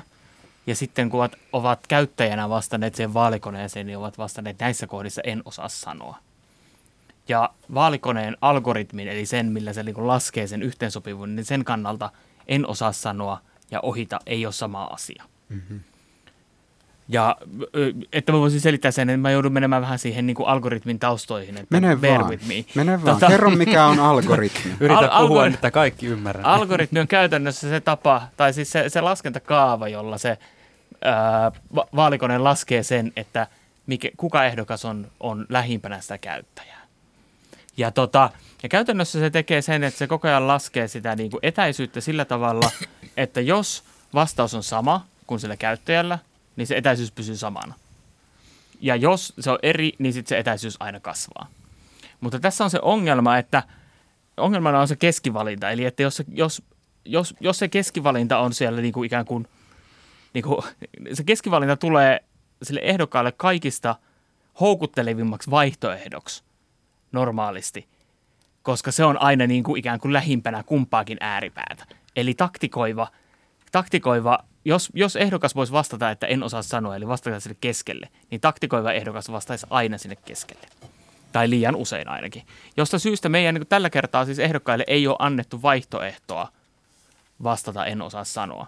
Vaan ehdokkaat voi vastata vaan, että ne on täysin samaa mieltä, jokseenkin samaa mieltä, jokseenkin eri mieltä, tai täysin eri mieltä, tai ohittaa sen kysymyksen. Ja tämä ohittaminen, ja niin kuin niille ehdokkaille on sanottu, niin tämä ohittaminen on heille haitallista. Se niin kuin, käytännössä se ohi, ohitettu kysymys on aina niin kuin kasvattaa sitä etäisyyttä enemmän kuin mikä tahansa vaihtoehto, johon on vastannut. Eli, Markus, ollaanko kärryillä? eli, mutta vaalikoneen käyttäjille sitten taas on annettu mahdollisuus vastata, että en osaa sanoa, koska, koska se on tota, ikään kuin, saattaa olla käyttäjän kannalta varsin perusteltua, että se johonkin kysymykseen ei osaa vastata. Ja silloin se on niin kuin ikään kuin kahden ääripään välissä. Mm. No, Ville, onko vaalikone luotettava? Uh, mitä tarkoittaa Niin, että sieltä jotenkin, että, että, että sieltä, että jos sieltä tulee minulle ylimmäiseksi ehdokas ja me näemme vierekkäin vaikka jossain. Niin sitähän tässä nyt periaatteessa kysytään, niin. että jos niin kuin vastaa omiin kysymyksiinsä samalla tavalla kuin luulee mm. niihin aiemmin vastanneensa, mutta tulos onkin eri. Niin, niin tässähän on niin nimenomaan se... kysymys siitä, tai siis tässä on kysymys siitä, että hän ei ole siis se vaalikoneen kannalta, hän ei ole vastannut samalla tavalla kuin hän on vastannut tota, ehdokkaana. Eli se ei ole mahdollistakaan vastata No on mahdollista, käyttäjän on mahdollista jättää vastaamatta kysymyksiä. Käyttäjän on mahdollista vaan niin kuin ikään kuin olla laittamatta sitä täppää johonkin kohtaan, jolloin tota, siellä ei ole siis erillistä nappia, että ohita vasta, ohita kohta, mutta, mutta jokaisen kysymykseen ei ole mitenkään välttämätöntä vastata ja silti voi hakea sen tuloksen. Ja kuulostaa siltä, että minusta ei olisi algoritmia asiantuntijaksi. opettaja, opettaja, opettaja. Saako tuota, niin siis, äh, äh, puheenvuoro teille äh, vähän nuoremmille kuuntelijoille? Te, jotka olette nyt ensimmäistä kertaa menossa äänestämään, niin, niin, niin haluaisin huomattaa kuitenkin, että se äänestystapahtuma siellä itse kopissa on, on sillä tavalla aika mukavat. Siellä on semmoinen valkoinen lappu, siinä on ympyrä ja siihen lyijykynällä piirtää sen numero. Siinä ei ole algoritmia. Siinä ei ole algoritmia ja sehän on aika hyvä, että se on siis ihan noin niin kuin kyllä.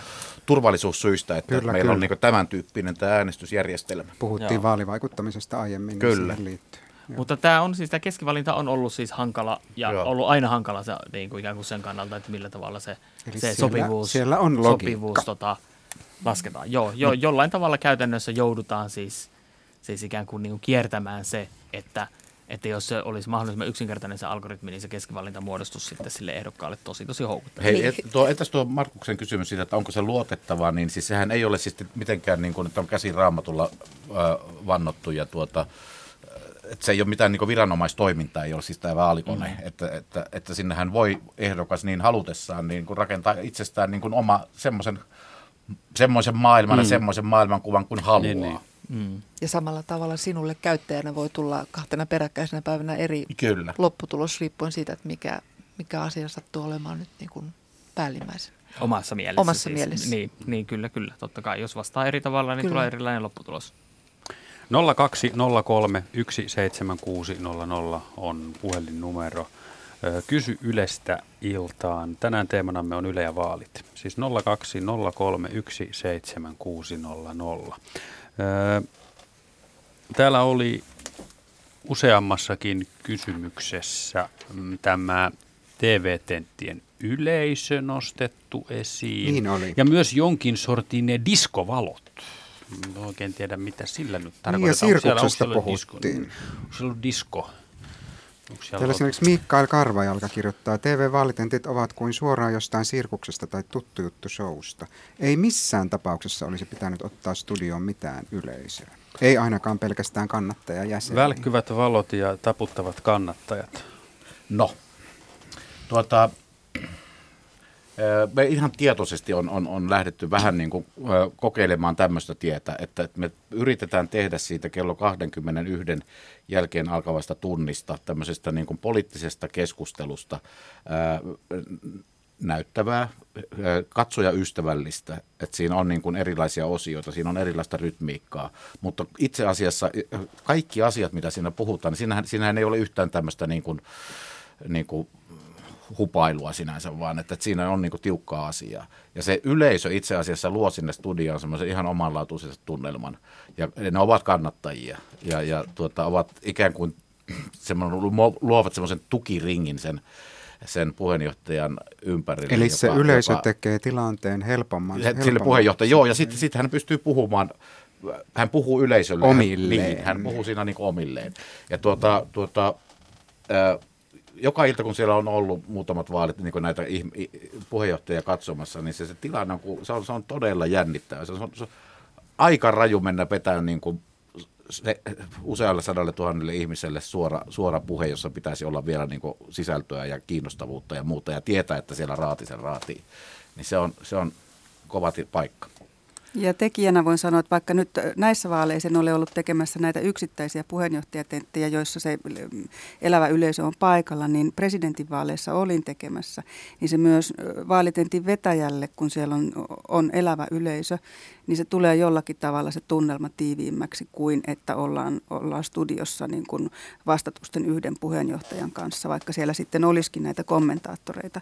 Et sit, no, näissä suurissa vaalikeskusteluissa niin on niin paljon sitten puheenjohtajia, että siellä on kyllä sitten jo niin kuin dynamiikkaa pelkästään siitä syystä, mutta, mutta kyllä, se, kyllä mä olen samaa mieltä Petrin kanssa, että se elävä yleisö siellä mm, niin kuin yhden puheenjohtajan tentissä niin tuo siihen kyllä, kyllä niin kuin eloa lisää. Ja, ja sitten voisi sanoa sen, että, että sehän on myös tasapuolisuusasia, että kun esimerkiksi näissä isoissa tenteissä aina, aina sanotaan, että kaikki eivät pääse yhtä, yhtä paljon ääneen, niin noissa, noissa puoluekohtaisissa tenteissä kaikilla on ikään kuin se koko koko tila käytössä, paitsi että, että siellä on yksi puolue, jota tentataan, joka saa olla siinä keskiössä, niin myös ne kannattajat ovat siinä niin kuin nimenomaan sen puolueen kannattajia, joten se, se on myös tällainen niin kuin tasapuolisuusteko. Ja pakko sanoa vielä se, että minun korviin kalskahtaa oikein kivalta, että oli pientä tällaista sirkusvertailua, että, että vaikka ei tehdä viihdettä, niin myös uutis- ja ajankohtaistoiminta voi olla viihdyttävää. Ja tuota, se diskopallo muuten se varmaan on jossain Lemmejoen, me Lemmejoen mökissä, että ei meillä se diskopallo ole, mutta sen sanon vielä, että tota, mehän tehdään aina vaalien jälkeen niin kuin analyysiä siitä, että, että kuinka on esimerkiksi katsottu lähetyksiä, totta kai kaikki verkkoluvut ynnä muut, niin, niin analysoidaan. Ja, ja kyllä tämä, niin kuin tämä konsepti, mikä niin kuin nyt ollaan kolmissa vaaleissa tehty ja joka niin kuin osa yleisöstä ottanut sen niin kuin siis suorastaan niin kuin nauttii siitä valtavasti ja odottaa sitä, sitä ja kotona järjestetään erilaisia tämmöisiä kisakatsomoita, kun odotetaan tätä iltaa, niin kyllä tämä on taas niin kuin pölkyllä ja mietitään, että onko tämä niin kuin se, millä me mennään sitten seuraaviin mm. vaaleihin, jotka näillä näkymin on 2021 kultavaalit. Että mä kuulun itse siihen porukkaan yleisössä, joka niin kuin nauttii suunnattomasti siitä, että Suomeen on tuotu tämmöistä niin kuin puheenpitokulttuuria. Se ei, se ei ole ehkä ollut mitenkään niin kuin kauhean itsestäänselvä, eikä ole ehkä meidän semmoinen kansallinen leipälaji. Joo, siinä mm. siis ta- ta- taustalla oli niin se ajattelu silloin, kun oli Yhdysvaltain presidentin vaalit. Ja tuota, mehän seurasimme presidentin vaalit. Me järjestettiin suoria lähetyksiä televisiossakin, siis keskellä yötä, missä oli raateja katsomassa. Ja ihmiset katsoivat yllättävän paljon niitä. Niillä oli yllättävän suuria lukuja sekä TV-puolella että sitten tuolla Yle Areenan puolella. Ja tästä niin lähti niin tämä pohdinta sitten, että, että mitäs jos me Suomessakin ruvettaisiin nostamaan tämmöistä niin poliittisen puheen merkitystä. Ja se on niin tässä taustalla. Hyvä. Joo. Sanoit Petri äsken näistä, että te seuraatte totta kai aktiivisesti kaikkia Joo. lukuja ja tietoa, että miten ihmiset vaalilähetyksiä seuraavat, niin tota, mm, minkälaisista määristä puhutaan, no, Mi, mitä seurataan, meillä oli startti paljon, siis, vähän? Jos puhutaan TV-luvusta, niin äh, tällä hetkellä niin se vaihteluväli on semmoinen niin 345 000 ja sitten esimerkiksi eilen oli Antti Rinteellä 650 000 suurimpa piirtein. Äh, semmoinen mielenkiintoinen piirre on tapahtunut, että tämä Yle Areena, jota pystytään, josta pystyy niin kuin katsomaan näitä lähetyksiä milloin haluaa, niin tämä Yle Areena on tällä hetkellä esimerkiksi poliittisissa vaaliohjelmissa niin, vetää niin kovasti, että esimerkiksi jos sanotaan Juha Sipilä sai TV-lähetyksellä ja sen uusinta lähetyksellä noin, noin tuota, 750 800 000 katsojaa, niin Areenan kautta siihen tulee vielä tällä hetkellä noin 80 000 lisää. Eli se areena tuo semmoinen 10 prosenttia tällä hetkellä mm. niin kuin tästä kokonaiskatsojamäärästä. Se on, se on, se on TV-lukuihin verrattuna vähän, mutta se on areena, vähän, areenalukuihin paljon. Se on paljon ja sitten se, se on se, joka kasvaa ja TV-luvut on se, jotka mm. lasketaan. No sanoit äsken, että Antti Rinne parhaimmillaan sai eilen 6, 6, 6 Paljon sillä hetkellä on normaalisti? Riippuu tietysti siis nämä vaalitentithän tulevat A-studion ohjelmapaikoilla, että me, meidän tekijät on siellä niin kuin monissa rooleissa ja olemme sitä kautta niissä mukana, mutta tota meidän ää, eilen oli, mikä päivä eilen olikaan, meillä oli maanantai. tiist, maanantai, ai niin olikin. Ää, Meillä on keskimäärin maanantaisin semmoinen 500 000 katsojaa. Okay. Ja tiistaina ehkä vähän vähemmän, se riippuu aina pikkusen siitä kilpailutilanteesta, mutta sanotaan niin, että, että mun oma kokemus on, että, että poliittinen väittely televisiossa pelittää edelleenkin niin kuin eli, erittäin hyvin, että väki tulee sinne ja haluaa kokea sen. Totta kai areena on loistava, se pystyt palaamaan, että mitä se Sipilä nyt sitten sanoikaan. Mutta se, että sä sillä hetkellä olet siinä tunnelmassa ja, ja koet sen ja katsot, että miten, miten haastattelijat pärjää ja miten se itse päätähti pärjää, niin onhan se niin kuin aika ainutlaatuinen tilaisuus. Mm. Ville. Niin ja sitten täytyy sanoa, että jos ajatellaan niin kuin ylipäätään sitä vaalien kokonaisuutta, niin niillä, niillä tota, tenteillä, ten, puheenjohtajatenteillä ja vaalikeskusteluillahan on niin näitä lukuja suurempi merkitys, Kyllä. koska ne ajaa sitä meidän poliittista keskustelua edelleen.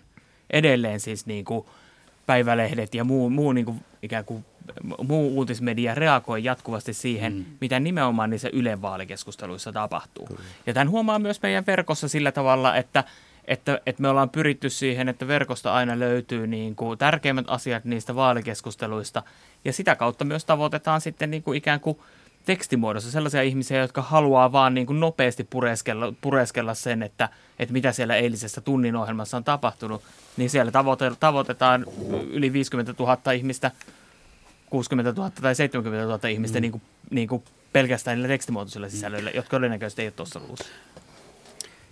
Eli näillä asioilla on suuri merkitys. On, on tota, niin se, se, tässä niin viime vaalien aikana on niin huomannut sen, että, tota, että se, se, se suomalaisten vaalivouhautus, niin se, se tapahtuu aina vaan myöhemmin ja myöhemmin.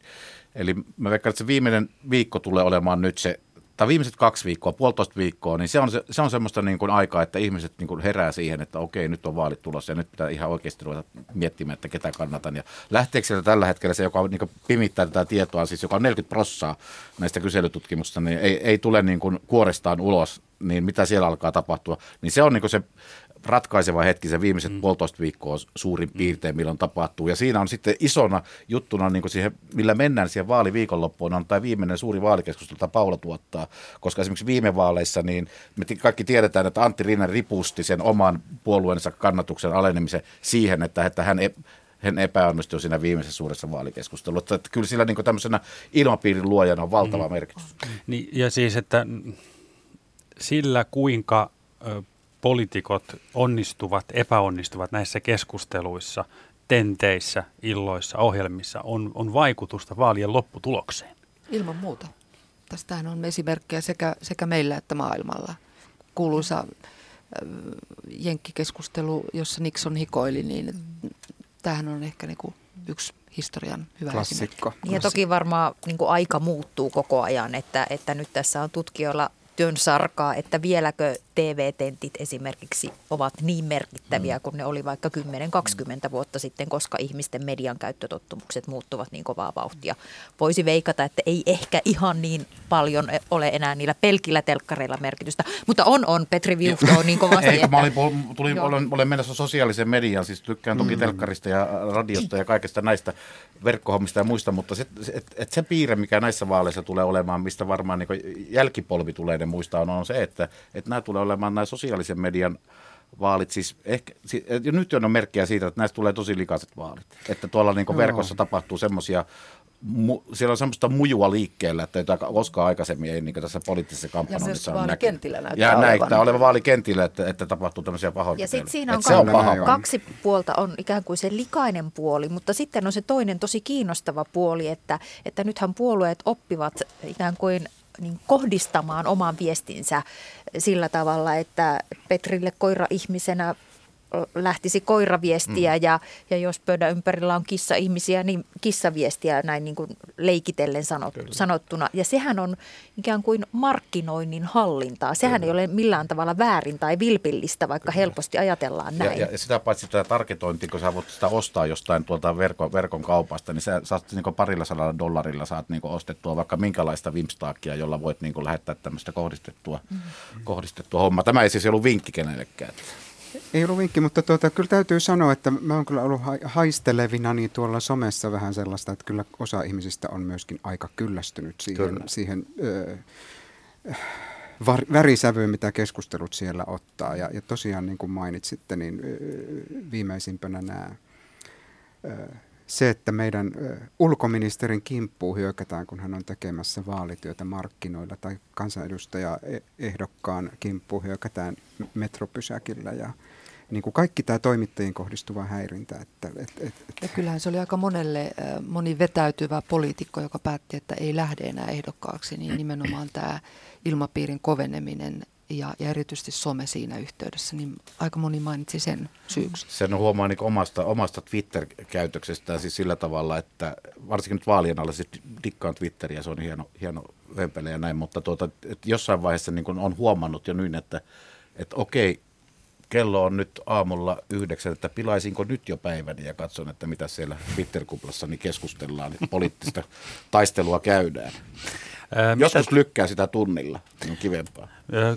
kysymys, mitä tietoja vaalikoneen käyttämisestä tallintuu, välittyy vastaajasta Ylelle ja verkkoanalytiikan palvelutarjoajalle, IP-osoite ja jotain muuta? Voivatko käyttäjän tiedot ja tekemät arvovalinnat päätyä markkinointitietokantaan tai muuhun vastaavaan? Ää, ei mitään yksilöiviä tietoja, eli ei esimerkiksi IP-osoitetta siinä vaiheessa, kun henkilö siirtyy siihen vaalikoneesivulle, niin siinä vaiheessa käytännössä niin katkee, katkee kaikkien yksilöivien tietojen tallentaminen ja seuranta. Eli vaikka hän olisi kirjautunut esimerkiksi yletunnuksella sisään, niin se yletunnus ei koskaan yhdisty niihin vastauksiin, joita hän on vaalikoneessa antanut.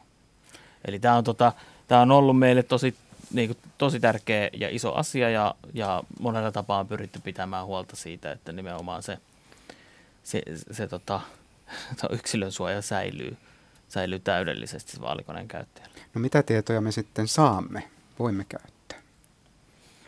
No, no käytännössä me pyritään kuitenkin sit siinä, siis mehän, mehän seurataan sitä, että mitä ne käyttäjät siellä tekee, tekee sillä vaalikoneessa, että me voidaan palauttaa sinne se, sinne se, tota, se vastaus siihen, siihen niin kuin, ö, ominaisuuteen, missä voi verrata omia vastauksia muiden käyttäjien vastauksiin. Mutta pointti on just se, että siinä ne käyttäjät on anonyymejä siellä siinä niin kuin kokonaisuudessa. Mutta saadaan kuitenkin Mutta käyttäjämäärät me saadaan esimerkiksi. Käyttäjämäärät, juu. Joo, kyllä. Ja, ja, ja, ja todennäköisesti myös niin kuin keskimääräisiä käyttöaikoja ja tämän tyyppistä. No, tässä oli mainittu palvelun tarjoaja. Kuka on, niin kuka on Ylen yhteistyökumppani tässä? Hoidetaanko uh, Joo, Webscale, Webscale-niminen yritys on se, joka on teknisesti toteuttanut okay. meille sen koneen. Ja se on se on niin, suomalainen, suomalainen mm. yritys, joka tekee esimerkiksi vaalikoneita. Niin, niin joo. Ja miten, miten, minkälainen prosessi sitä edeltää, sitä palvelun tarjoajan valintaa? No se menee siis kilpailutusprosessin kautta, eli me, meitähän koskee, eikö vaan meitä koskee siis kilpailutuslainsäädäntö, ja, ja kyseessä on sen verran iso hankinta, että, että se pitää kilpailuttaa, ja se on nyt niin kuin nimenomaan – tätä vaalikonetta varten kilpailutettu uudestaan. Eli tämä on ensimmäinen kerta, kun meillä on tämä yhteistyökumppani tässä Joo. mukana. Ja se on tuota, niin, sillä tavalla historiallista, että, että se edellinen vaalikone, sen softa, se pohja rupesi siellä rapautumaan ja mm. oli, rupesi olemaan niin sanotusti laho, niin nyt on ihan uudella, uudella tuota, niin, softalla mennään mm. taas eteenpäin. Mm, etenen lisää. No kuinka paljon se maksaa? Sitä en suoraan sanottuna edes muista. Muistatko Petri? Eh, hatarasti. Mutta maksaahan se. Kyllä. Joku koko luokka. No, Tämä on kuin Antti Tämä on vähän niin kuin ennen. Tämä on ihan sama. Tämä on siltä välillä. Meillä on Kaija. Voit miettiä. Vai se ei ole miljardiluokassa. Ei, ei, ei. Meillä on, meillä on Kaija, puhe, meillä on Kaija, Kaija puhelimessa, niin jatketaan vaikka jos jotain jää. Onko Kaija siellä? Haloo, moi. On, on Kaija täällä. Hyvää iltaa. Mistä soitat? Vantaalta. Tervehdys sinne. Minkälainen asia sinulla on? No minä olen myös tämmöinen aktiivinen kuuntelija, katselija ja tota, tuli tämmöinen mieleen, kun tulee näitä vaalitenttiä aina, että mun mielestä ne on sitä yhtä ja samaa, mutta tämmöinen tuli mieleen, että kun nämä toimittajat, niin vetääkö ne koskaan yhteen, istuu alas ja katsoo sitä, miten se ohjelma meni. Ja, ja tota, onko ne yhtään niinku kriittisiä, miten se meni, koska minua häiritsee se jokaisessa tentissä – niin siellä on tämä yksi mies, tämä Antti Rinne, joka sanoo, että nyt pitää saada sanoa, nyt tohon pitää saada sanoa, tohon pitää saada sanoa. Ja Antti Rinne ja Lee Anderson, ne on kaksi ihmistä, jotka koko ajan sohii siellä ja huutaa toistensa päälle. Että se justiin, kun tässäkin on puhuttu paljon ohjelmissa, että se päällekkäin puhuminen, se on hirveän häiritsevää niin kuin television ruudun tälle puolelle. Mm. Mm. Niin se on. No, tuota, vaalitentin tekijänä tai, tai ylipäätään niin kuin television tekijänä, niin sen verran olen itseäni suojellut, koska olen itse itseni pahin kriitikko, että en katso tekemiäni ohjelmia sitten jälkikäteen. Mä tiedän, että jotkut katsoo ja mä nostan heille siitä hattua. Et, et se on nimittäin kovaa hommaa, mm. se, se omien mokiensa katselu. Niin, niin, no, en, niin mutta tiedätkö niin kuin tästä, kun vuosikymmeniä mäkin on, on sen verran iäkäs ihminen, että seuraan näitä, niin se häiritsee monta kertaa, kun ne on ne samat tyypit aina, jotka saa sitä puheaikaa. Niin miten se voi olla, niin kuin mä nyt kuuntelin, sitten on vuosi, toista vuotta aikaa, kun teidän Ylen toimittaja, joka aina haastattelee, hän haastatteli muuten tota, Lenita Airistoa, ja sehän on aika räväkkä täti, joka sanoi suoraan, että siihen aikaan, kun hän oli yleensä, piti olla punainen valtakirja SDP, että pääsi Yleen töihin. Ja kyllä se valitettavasti teidän ohjelmissa ja juontajissa joissakin toimittajissa näkyy se puoluekanta, vaikka kuinka yritätte sanoa, että te olette puolue. Tämä, tämä, on Kaija nyt, tämä on Kaija, niin tämä on sinun näkemys tästä asiasta. Niin, minun, mä puhun min, Kyllä, itsestäni. nimenomaan. Meillä on äh, minu, minuutin verran aikaa, niin Paula, Paula viittasit, ole hyvä. Niin sen verran haluan sanoa ikään kuin esimiehen roolista, että, että tietysti jokainen meidän esiintyvä toimittaja on tosi kovassa roolissa, koska hän tekee ikään kuin itsellään. Hän on itse mm. työkaluja Kyllä. esillä ja on kovassa paineessa ja, ja totta kai niin kuin, heille joka kerta yritetään aina antaa niin paljon palautetta kuin mahdollista ja tukea ja keksiä keinoja, miten parantaa seuraavilla kerroilla. Joo. Joillekin toimii tilanne, jossa annetaan heti palautetta, joillekin annetaan sitä vaikka muutaman kerran vuodessa. Kyllä, just niin. Ja, ja tuota, poliittisia kirjoja ei, ei enää Ylellä, ylellä tuota, mm. kysellä keltään. Mutta jäi että... vaan niin mieleen, kun se Lenin Kyllä, ja se on, se on, sanoi, joo, että... ja se on, se on tota, niin Kaija sanottava, että se on aika sitkeässä. Se on hyvin, hyvin sitkeässä. Ja Lenin on tähtiajoista on aika monta vuosikymmentä. Joo, se on helppo semmoinen, millä, millä jopa, jota käytetään lyömäaseena. Mutta kiitos Kaija soitosta. Meillä tulee kohta uutiset, joten tuota, niin, joo, jäähän kuulolle. Hyvä. No niin, moi hei, moi. Hei. Radio Suomessa kuuluu Kysy Ylestä ilta. Tänään aiheenamme on Yle ja vaalit. Meillä on tullut jonkin verran kysymyksiä liittyen toimittajien ammattitaitoon, vaalitenttaajien koulutukseen, muun muassa siihen kieleen, mitä käytetään. Yksi kysyistä tuolla ihmettelee, että miksi jotkut teitittelee, jotkut sinuttelee. Millaisilla keinoilla Seija esimerkiksi sinua sparrataan ammattitaitoisi?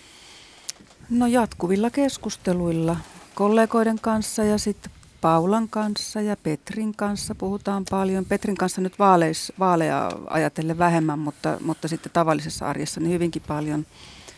Ja tota, teitittely ja sinuttelu, mitä tulee, niin se on tuottajan linjapäätös, että vaalitenteissä teititellään, television ykkösaamussa teititellään, radion ykkösaamussa sinutellaan. Nämä on elää ajassa ja, ja sen mukaan, miten, niin kun, miten yhteiskuntakin elää, mitkä on, on niin kun vallitsevat käytännöt ja Yle elää niiden mukaan.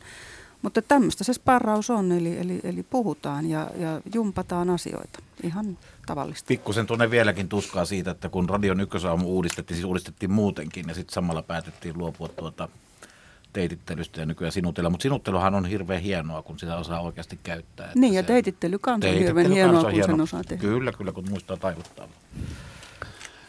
Kuuntelijamme asuu ulkomailla, tarkemmin Kroatiassa. Hän kysyy, että näkyykö tulos lähetysareenasta myös meille ilman kommervenkkejä? Kyllä näkyy Yle Areenan kautta. Niin riippuu siitä, että mitä tarkoittaa kommervenkeillä. Että siis täytyy olla, täytyy olla kirjautunut Yle tunnuksella ja sitten tota, eikö vaan? Kyllä. Pitää olla kirjautunut Yle tunnuksella ja sitten tota, tota, tota, tunnistautunut. Kyllä. Niin sitten pääsee. Eli sieltä Ylen sivulta kyllä löytyy nämä ohjeet siihen, että miten luo tämän oma Yle-tunnuksensa, se kai se helpoin homma on. Millään tavalla näitä ei ole geoblokattu näitä lähetyksiä, mm. että niitä voi kyllä katsella ulkomailla. Okei, okay, eli terveiset Kroatia ja muualle, jos ei vielä ole Yle-tunnusta, niin Jep. sen kun hankkii, niin silloin onnistuu. Puhutaan sitten vielä aiheesta, josta on tullut aika paljon kysymyksiä, josta niin kuin somessa paljon keskustellaan, ja se on tämä vanha tuttu, jossa Yleä syytetään puolueelliseksi. nimimerkki Ärsyntynyt kirjoittaa, haluaisin tietää, miksi Yle ei ole puolueeton uutisoinnissaan. Erityisesti olen pistänyt merkille, että ilmastonmuutoksesta julkaistaan vaalien alla todella paljon uutisjuttuja verrattuna maahanmuuttoon liittyviin uutisjuttuihin. Toivottavasti tämä kysymys ei päädy yleen sensurointiin, kuten tällaisten on yleensä tapana käydä. Tämän tyyppistä kirjoittelua on aika paljon tuolla somessa tänä päivänä. Ja meillä on tässä maassa puolueita, jotka ihan avoimesti omalla agendallaan käy medioiden kimppuun, näin voisi sanoa. Mitä te ajattelette tästä? Onko tämä niin kuin muoti-ilmiö vai mistä tässä on kysymys? No mediakritiikkihän on hyvin sallittua ja sehän on, sehän on myös niin kuin medialle keino monella tavalla parantaa juoksuaan ja tekemistään. Siitä ei kannata ketään tai ainakaan median loukkaantua tai ottaa itsensä. Se puolueellisuuteen viittaaminen sillä niin kuin aihevalinnoilla niin on minusta hieman ontuva, koska, koska ei voi ajatella, että jos käsitellään ilmastonmuutosta, niin se on jotakin puoluetta vastaan. Että kysehän on sitten siitä, että millä tavalla sitä aihetta käsitellään ja osataanko siinä, siinä, siinä kuunnella kaikkia osapuolia ja päästää kaikkia, kaikkia mahdollisia ääniä esiin. Ja sitten täytyy tietysti muistaa, että kun katsoo ja kuuntelee ja lukee Ylen vaalisisältöjä, niin, niin täytyy olla aika, aikamoinen, että jaksaa katsoa ja kuunnella ja lukea kaiken. Eli me tehdään niin hirveästi, että, että, että varmasti osa asioista jää kovallakin politiikkaa herkuttelijalla nieleskelemättä, jolloin voi syntyä ihan niiden omien aihevalintojenkin kautta sellainen olo, että, että jo, joku asia on jäänyt paitsioon. Ja, ja kokonaisuushan kuitenkin ratkaisee. Että, että yhdessä yksittäisessä jutussa, edes yhdessä yksittäisessä isossa tentissä ei esimerkiksi voida käsitellä kaikkia asioita. Mutta sitten kun katsoo sitä koko palettia, niin ollaankin jo paljon monimuotoisemman ja moniäänisemmän journalismin edessä. Tuosta voisi tuosta ilmastonmuutoskeskustelusta tuota sanoa sen verran, että meillä oli tänään tuota tuotantokokous, missä mietittiin ensi lauantain, lauantain vierasta, joka on UPM 10 toimitusjohtaja Jussi Pesonen, joka on tuota, tämmöisen 12 miljardin euron liikevaihtoa pyörittävän jättiläismäisen metsäteollisuusfirman toimitusjohtaja. Ja, ja totta kai tullaan puhumaan ilmastonmuutoksesta ja siitä, että kuinka tämmöinen jättifirma tällä alalla, siis mikä on siellä ilmastonmuutoksen ihan ytimessä, niin miten se kohtaa niin tämän ilmastonmuutoksen ja miten se sitä muut, miten se muuttaa sitä. Niin, niin juuri siis, kun, kun ruvetaan etsimään sitten näitä keskusteluja esimerkiksi hiilinieluista ja siis metsityksestä ja eukalyptusmetsien tuota, kasvattamisesta ja versus sitten siihen, että täällä Suomessa kasvatetaan metsää ja sitten sitä kaadetaan ja istutetaan uutta ja syntyykö siitä niin kuin parempaa hiilinuoloa kuin siitä, että on arniometsiä, jotka sitten pikkuhiljaa rämettyy ja niin poispäin. Niin, niin näiden, näistä kun sitten lähtee etsimään faktoja, niin melkein kaikki rupeaa olemaan niin kiistanalaisia sitten, kun mennään niin sinne ihan huipulle, niin aina joku tulee ja kiistää sen, että eikö, kyllä se on näin ja näin ja näin ja näin. Mm. Että t- tässä nyt varmaan eletään vielä semmoisessa niin kuin lähtötelineessä, että sitten kun nuo meidän lapset tuolta tulee vallankahvaan, niin sitten ne saattaa niin kuin sanoa niin, että, että teillä oli se oma momentum, mutta te sössitte sen. Mm-hmm. Ja sitten tämä keskustelu on jo ihan niin kuin eri, erilaisessa muudissa kuin se tällä hetkellä on, mutta, mutta tällä hetkellä sitä keskustelua on mutta aika vaikea käydä myös, koska se on niin jotenkin poliittisoitunut tämä koko homma. Mutta ihmiset haluavat, että nimenomaan Kyllä. sitä keskustelua Kyllä. käydään. Mm. Sami, tämä kysyjä käytti sanaa sensuuri, mm. ja sehän on sana, joka aina silloin tällöin putkahtaa, ja sitä käytetään kuin lyömäaseena. Mä Kyllä itse, käytetään. itse niin kun, jotenkin kun on tätä hommaa aika monella vuosikymmenellä tehnyt, niin mun mielestä tässä, tälle ajalle on tyypillistä se, että ää, mitä kiistanalaisempi ää, käsiteltävä asia on, aihepiiri, niin sitä voimakkaampaa on tämä niin kuin keskustelu ja, ja tämä, tämä ilmapiiri on koventunut. Me ollaan todettu se tässä lähetyksessä jo, jo aikaisemminkin. Mä en ole äh, huolissani sensuurista niin kuin missään muussa mielessä kuin siinä mielessä, että meillä alkaa olla tilanteita, jossa esimerkiksi meidän haastateltavat, en tarkoita nyt tässä erityisesti vaaliohjelmia, mutta on ihmisiä, jotka eivät halua tulla julkisuuteen puhumaan asioista, joissa he ovat parhaita asiantuntijoita, koska he tietävät, minkälaisen niin kuin ryöpytyksen mm. kohteeksi he joutuvat. Ja tämä on ehkä niin kuin sellainen, johon voisi näin niin kuin kansalaisina toivoa, että myöskin vaali keskustelussa meidän poliitikot ottaisiin niin vielä niin voimakkaammin kantaa, että mikä on tämä niin keskusteluilmapiiri ylipäätään. Ja siinä meillä tietysti Yle, Ylenä on niin aika iso, mm. iso rooli, koska meillä on niin is, mm. iso laitos, joka, joka tekee monella eri alustalla ja me yritetään niin kuin todellakin niin kuin tarjota näitä erilaisia mm. ja antaa niin kuin erilaisten äänten tulla kuuluville. Öö, no Petri, olet ollut paljon tekemässä vaalilähetyksiä ja, ja politiikka, politiikkajuttuja, sama sinäkin se. Ja, ja, niin tota, kun, kun palaute on jatkuvasti, tai kun, kun, kun tulee paljon palautetta, joka on luonteeltaan ja, ja, ja jotenkin luonteeltaan kovaa ja hyvin latautunutta, niin, niin tota, kuinka siinä pitää jotenkin ilmaisunsa kuitenkin riittävänä, ettei pienene sen, sen tota, ja ala varoa. Tämä, tämä, tämä muuten, se jää ennen kuin vastaat omalta osaltasi, niin sanon, että näin niin kuin esimiehenä, kun ö, yksi tehtävä on siis tietenkin jollain tavalla suojata meidän toimittajia tämmöisiltä niin kuin kovilta iskuilta, mitä tulee, mm. että niitä ei koskaan niin kuin suorata sinne, sinne niin kuin toimittaja, toimittajatasolle, että on vähän niin kuin siinä semmoisena kilpenä. Niin, niin tämä on niin kuin, monesti, kun on keskustellut toimittajien kanssa ja mennään niin kuin, näihin syviin asioihin, niin tulee esiin se, että, tuota, että jopa toimittajat alkaa pikkuhiljaa niin kuin varoa joitain semmoisia asioita, että uskallanko mä niin kuin tehdä, tai te, teenkö mä tästä taas jutun, teekö mä tästä taas haastattelun ja otan sitten sen sitin vastaan, mitä sieltä tulee, ja se sitti tulee vastaan sieltä aina vähän niin kuin voimakkaampana, kun se niin kuin kertautuu. Niin, niin että, että siinä on, on tällainen niin kuin itsesensuurin ö, vaara on jo tällä hetkellä ihan ilmeinen. Mm. Ja, ja siihenhän joo. esimerkiksi vihapuheella pyritään. No siihen pyritään, se ja eikö mm. ole vähän näin?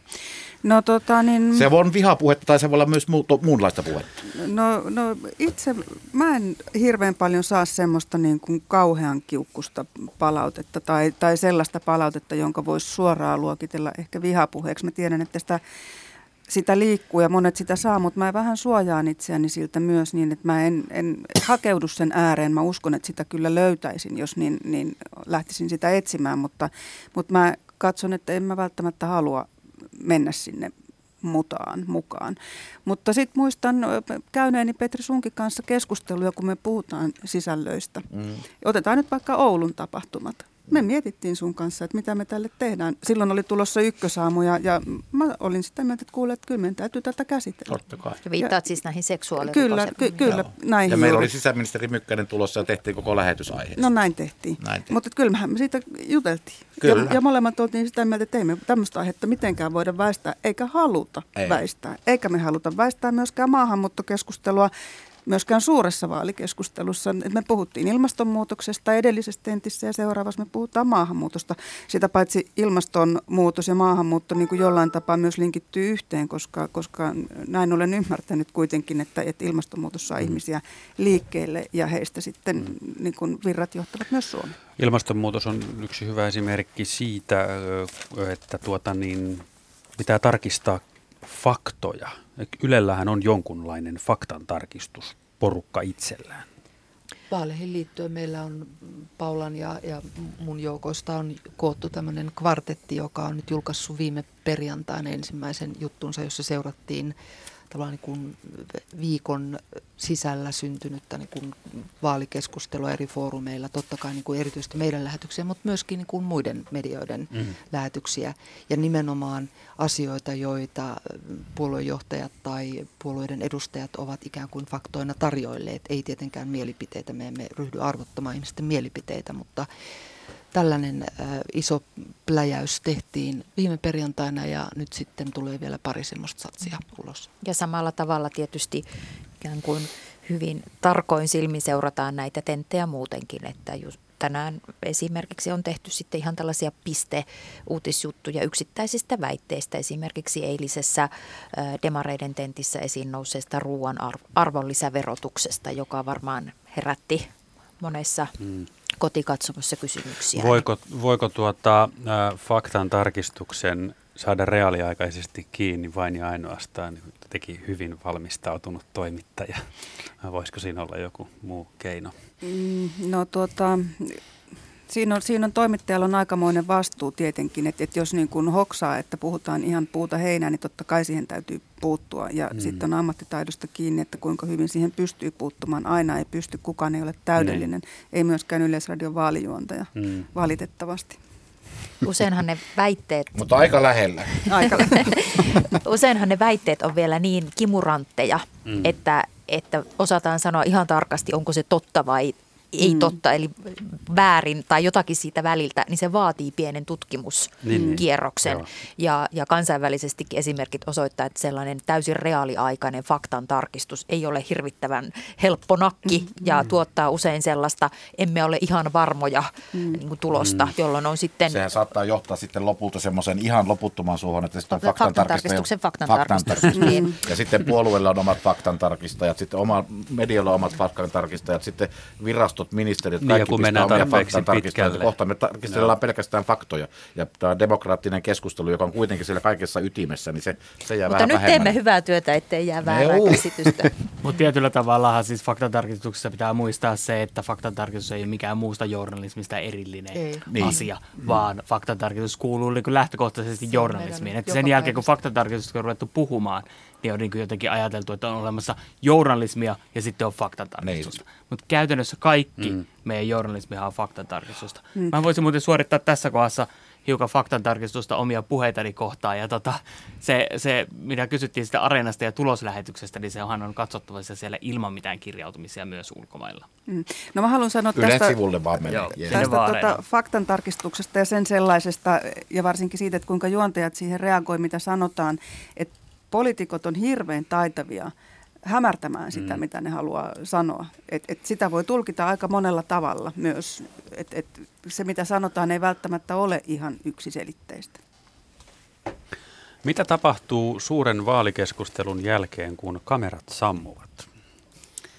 Tomi Iisalmesta kysyy ja jatkaa, että miten puoluejohtajat toimivat keskenään, millainen on tunnelma, onko siellä hassuja sattumuksia? No siellä on yleensä vapautunut tunnelma. On semmoinen tunnelma, että oh, ihana, nyt tämä on ohi heilläkin. Että et he käyvät kiittämässä juontajaa, he kiittävät toisiaan hyvästä keskustelusta ja, ja, ja sitten ne lähtee jonnekin, kuka minnekin. Mutta eikö ole Petri näin? Näin on, ja, ja, ja, ja Paula myös. Avustajien että, kanssa aika, käydään vähän niin. keskustelua niin. siinä, mutta mut myös niin kuin puheenjohtajat keskenään kyllä tuota, että kyllähän siellä monesti semmoinen aika, aika konsensushenkinen. Aika nopeastihan he siitä sitten lähtevät, että, mm. että ainakin nyt tässä tässä viimeisimmässä suuressa vaalikeskustelussa niin talo tyhjeni aika, mm, aika äkkiä. Ja ehkä ne hassuimmat kommellukset sattuivat siinä lähetyksen aikana, kun yksi vesilasi tosiaan meni kumoon ja siinä pienen insertin aikana kaikki vähän jumppasi ja sitten oli vähän hankaluuksia ehtiä, ehtiä takaisin omalle paikalleen. Ja, mutta et sehän on suoran lähetyksen niin kuin mukavaa mm. viritystä, Sehän että se ei haittaa yhtään. Kova, kova urakka, siis kaksi tuntia intensiivistä keskustelua ja siinä on niin samalla tuolilla ja sua koko ajan kuvataan kameroilla, kameroilla ja valastaan ja tällaista, niin se on mm-hmm. aika kova paikka. Niin, niin, ja tietysti puoluejohtajan on koko, koko organisaatio taustalla ja vastuulla. Mutta näkyykö se sitten millään tavalla, kun koko ajan puhutaan siitä, että kansa on kahtia jakautunut ja ääripäät riitelee toistensa kanssa somessa ja netissä, niin näkyykö se sitten siellä puoluejohtajan keskuudessa mitenkään, vai onko he todellakin hyviä kavereita keskenään, vaikka, vaikka niin kuin mielipiteet voi olla ihan laidasta lailla? No, kyllä kai he nyt hyvin, hyvin käyttäytyvät toinen toistaan mm. kohtaan, ja, ja tota, muistan itse päivän, kun hallitus hajosi, ja tota, tehtiin silloin tietysti erikoislähetyksiä illalla, niin kyllä siinä oli vähän semmoinen äh, hepulimeininki ehkä kaikilla. Et nyt, mitäs, mitäs tässä nyt oikeastaan tapahtui ja, ja tota, jokainen niin kuin jakoi sen historiallisen hetken ja tietysti sitten kun mennään studioon ja valot syttyy, niin sitten ne asetelmat muodostuu vähän toisenlaiseksi. Mutta Suomi on pieni maa ja tämä politiikan kermahan, nehän, tunt, nehän toinen toistensa kanssa tekemisissä ja varsinkin vaalikentillä, nehän näkee toisiaan niin kuin useamman kerran päivässä. Kyllä. Ja täytyy myös muistaa, että, että varsinkin Suomessa niin politiikkahan on niin kuin kompromissien taitolaji.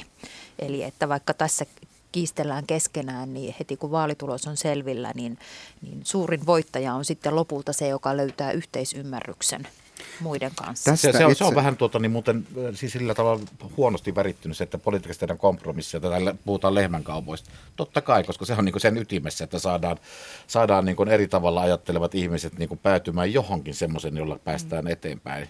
Ja tämä taito on, tästä nyt puhutaan, että tämä, onko tämä taito jollain tavalla niin hävinnyt? Tästä meillä on ihan erinomainen Lehmänkauppojen kysymys. tekeminen. No lehmänkaupat joo kyllä, mutta täällä kysytään, miksi ennen vaaleja keskitytään perkaamaan markkinointia ja lupauksia, eikä oleellisempaa, eli mahdollisia hallitusohjelmakompromisseja? Siksi, koska puolueet ei ole halukkaita niitä kertomaan. Ne ei halua ei. käydä niitä hallitusneuvotteluja meidän studiossa, vaikka me kuinka toivottaisiin, että ne tekis niin. Niin ne ei vaan suostu siihen, että ne käy ne sitten kuitenkin säätytalolla tai missä käyvätkään suljettujen ovien takana. Ja nythän esimerkiksi... Keskeytinkö? Et. tuota, meidän vaalikoneessahan esimerkiksi on kysymys, jossa kysytään, että kenen kanssa, minkä puolueen kanssa niin toimisit mieluiten. Ja sieltähän tuli kiinnostavia tuloksia, mutta, mutta tavallaan tuon syvemmälle tasolle ei ole hirveän helppo näin lähellä vaaleja päästä. Ja vaikka me saa, saisimmekin siellä studiossa sen, että jo, että heidän kanssaan minä menen hallitukseen, heidän kanssaan minä en mene hallitukseen. Sinä hetkenä, kun se vaalitulos valmistuu, niin, niin kaikki on taas niin kuin lähtee puhtaalta pöydältä luomaan sitä uutta hallitusta. Seija Vaaherukumpu ei saa varmastikaan pahoja viestejä, koska on niin huippupätevä ja tasapuolinen. Kiitos. Tällainen on kuuntelijamme Tämä, tämä me allekirjoitamme. Kyllä. Nyt meillä on linjalla Aili Vantaalta. Halo Aili. No moi moi. Moi, mitä kuuluu? No, mitä se nyt kuuluu, kun ei ole muuta tekemistä kuin velttoilla näin eläkeläisenä. Niin, ja seurata vaalilähetyksiä. Ehdottomasti ja Yle Suomeen. Hyvä homma. Minkälainen asia sinulla on? No, mun pisti päähäni. Mä oon kyllä joskus aikaisemminkin tätä miettinyt, kun on näitä... Ää, toimittajia, jotka haastattelee, niin tuleeko heille koskaan semmoista tilannetta, että vau, tuo ihminen, mitä minä haastattelen, niksautti nyt, tai mitä se sanotaan, tapahtuu päässä nips. Eli henkilökohtaiset kemiat tuntemattomien tai siis ei suhteessa olevien, vaan tuntemattomien ihmisten kesken. Niin, että siis toisten kanssa synkkaa paremmin, tulee toimeen, tulee juttua paremmin kuin toisten kanssa. Just, ja heti kohta, kun on nähnyt. Niin tätä mä kysyisin, kun mä muuten arvostan toimittajia niiden pokan pysymisestä. No, tuota niin, Uh, mä sanoisin näin, että tota, siis mulle tapahtuu joskus niin, että jos, jos oikein on hyvä niin kuin intensiteetti, nyt en puhu vaalitenteistä, vaan, vaan ylipäätään suorista niin no lähetyksistä, niin, niin tulee semmoinen tunneli siihen, että, että nyt mä keskityn tuohon ihmiseen, jonka kanssa mä puhun, ja mä oikeasti poraudun siihen, mitä hän sanoo, ja mä keskityn, ja se fokus on, on ainoastaan niin kuin hänessä. Mutta ei sinne nyt kyllä mitään semmoisia nipsuja eikä napsuja kuulu, mutta eikä, eikä tuntemuksia tule, mutta semmoinen voi tulla semmoinen, että, että, että ympäriltä häviää studio, ympäriltä häviää kamerat, ympäriltä häviää mikrofonit, oikeastaan koko muu maailma. Ja, ja, ja sitä vain ainoastaan keskittyy siihen tilanteeseen, on siinä tilanteessa, joo, joo, ja, mm. ja siihen asiaan, mitä siinä tapahtuu ja siihen keskusteluun ja elää siinä ja reagoi siihen. Mm. Silloin se on yleensä onnistunut se haastattelu, jos näin käy. Aina ei käy niin, mutta, mutta no aika usein. Olisikohan tuossa jonkunlaista vinkkiä semmoisen onnistuneeseen parisuhteeseen, että edes joskus tuommoista? Tunneliin kaikki. ei, niin siis ei ja, laiteta meitä kaikkia se, ja tota, puhuu, puhuu varmaan jonkunlaisesta flow-tilasta. No varmaan on, näin, joo. On, joo. Eli että, Mä oon sitä mieltä. Että ei tarvitse miettiä, tämmöisen. että mitäköhän nyt äsken sanoi, vaan ei, että kaikki tulee jollain lailla selkeästi ymmärretyksi ja kysymykset siitä kääntyvät valmiiksi. Ja, ja. Juuri näin. Ja sitten ei välttämättä muista lähetyksestä mitään heti.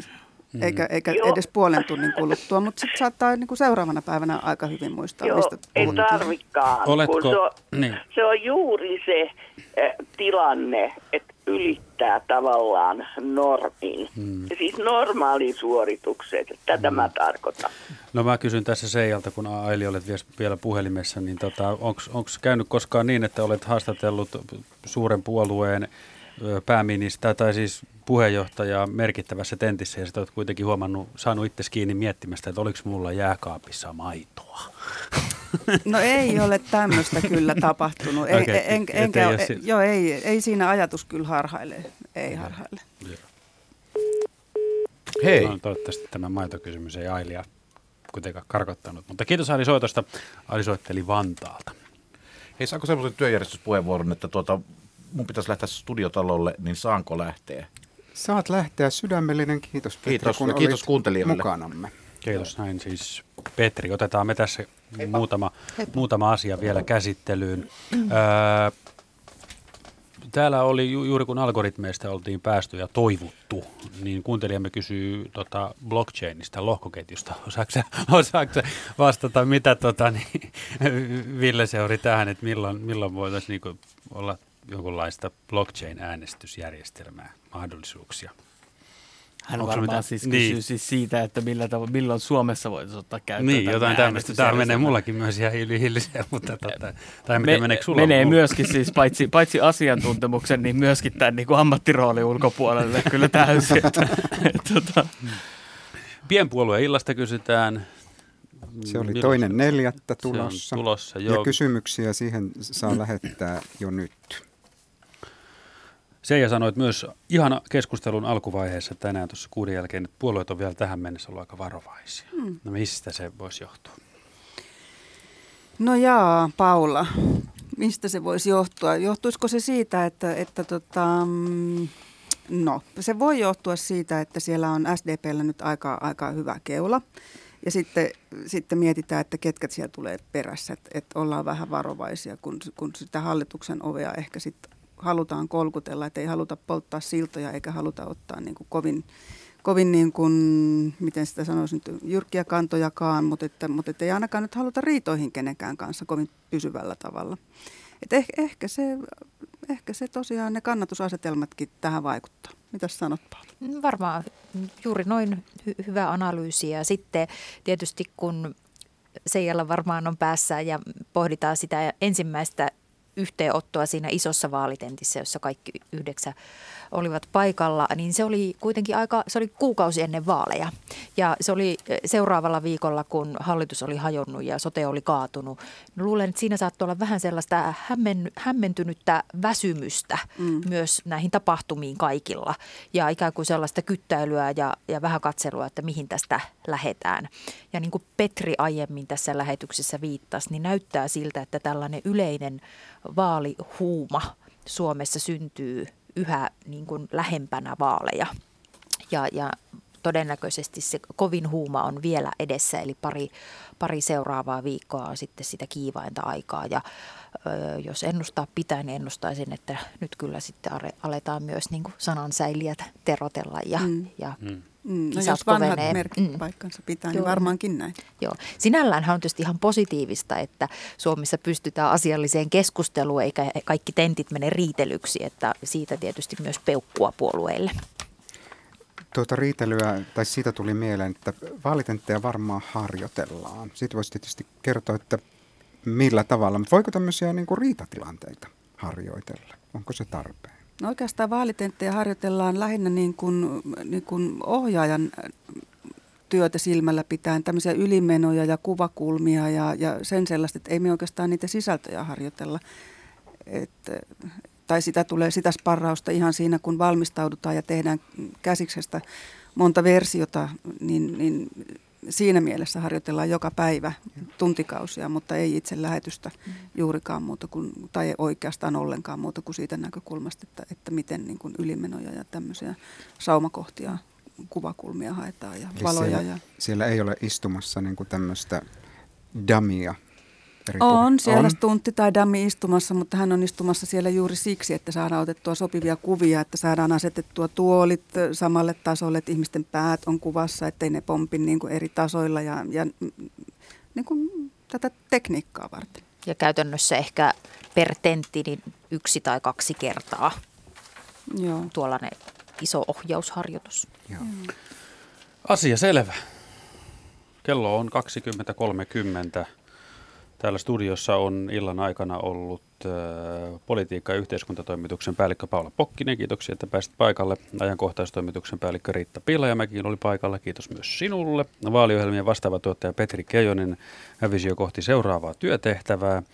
Politiikan toimittaja, vaalitentti ja ykkösaamon juontaja Seija Vaaherkumpu istui vieressä, niin kiitos sinulle. Ja Ylen vaalikone ja vaalisisältöjen verkkotuottaja Ville Seurikin oli illan paikalla. Kiitos sinulle.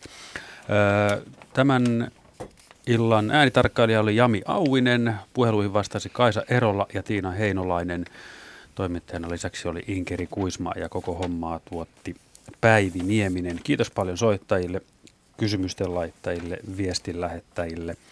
Minä olen Markus Turunen ja yletyyppi Sami Koivisto kiittää sydämensä pohjasta paitsi kaikkia studiossa olevia ja olleita ja tuolla tarkkaamon puolella työskennelleitä, niin erityisesti kaikkia teitä, meidän rakkaita kuulijoitamme, mainioista, tiukoista, hyvistä, erinomaisista kysymyksistä. Me kaikki toivotamme teille erinomaista kevättä ja muistakaa äänestää. Hei hei.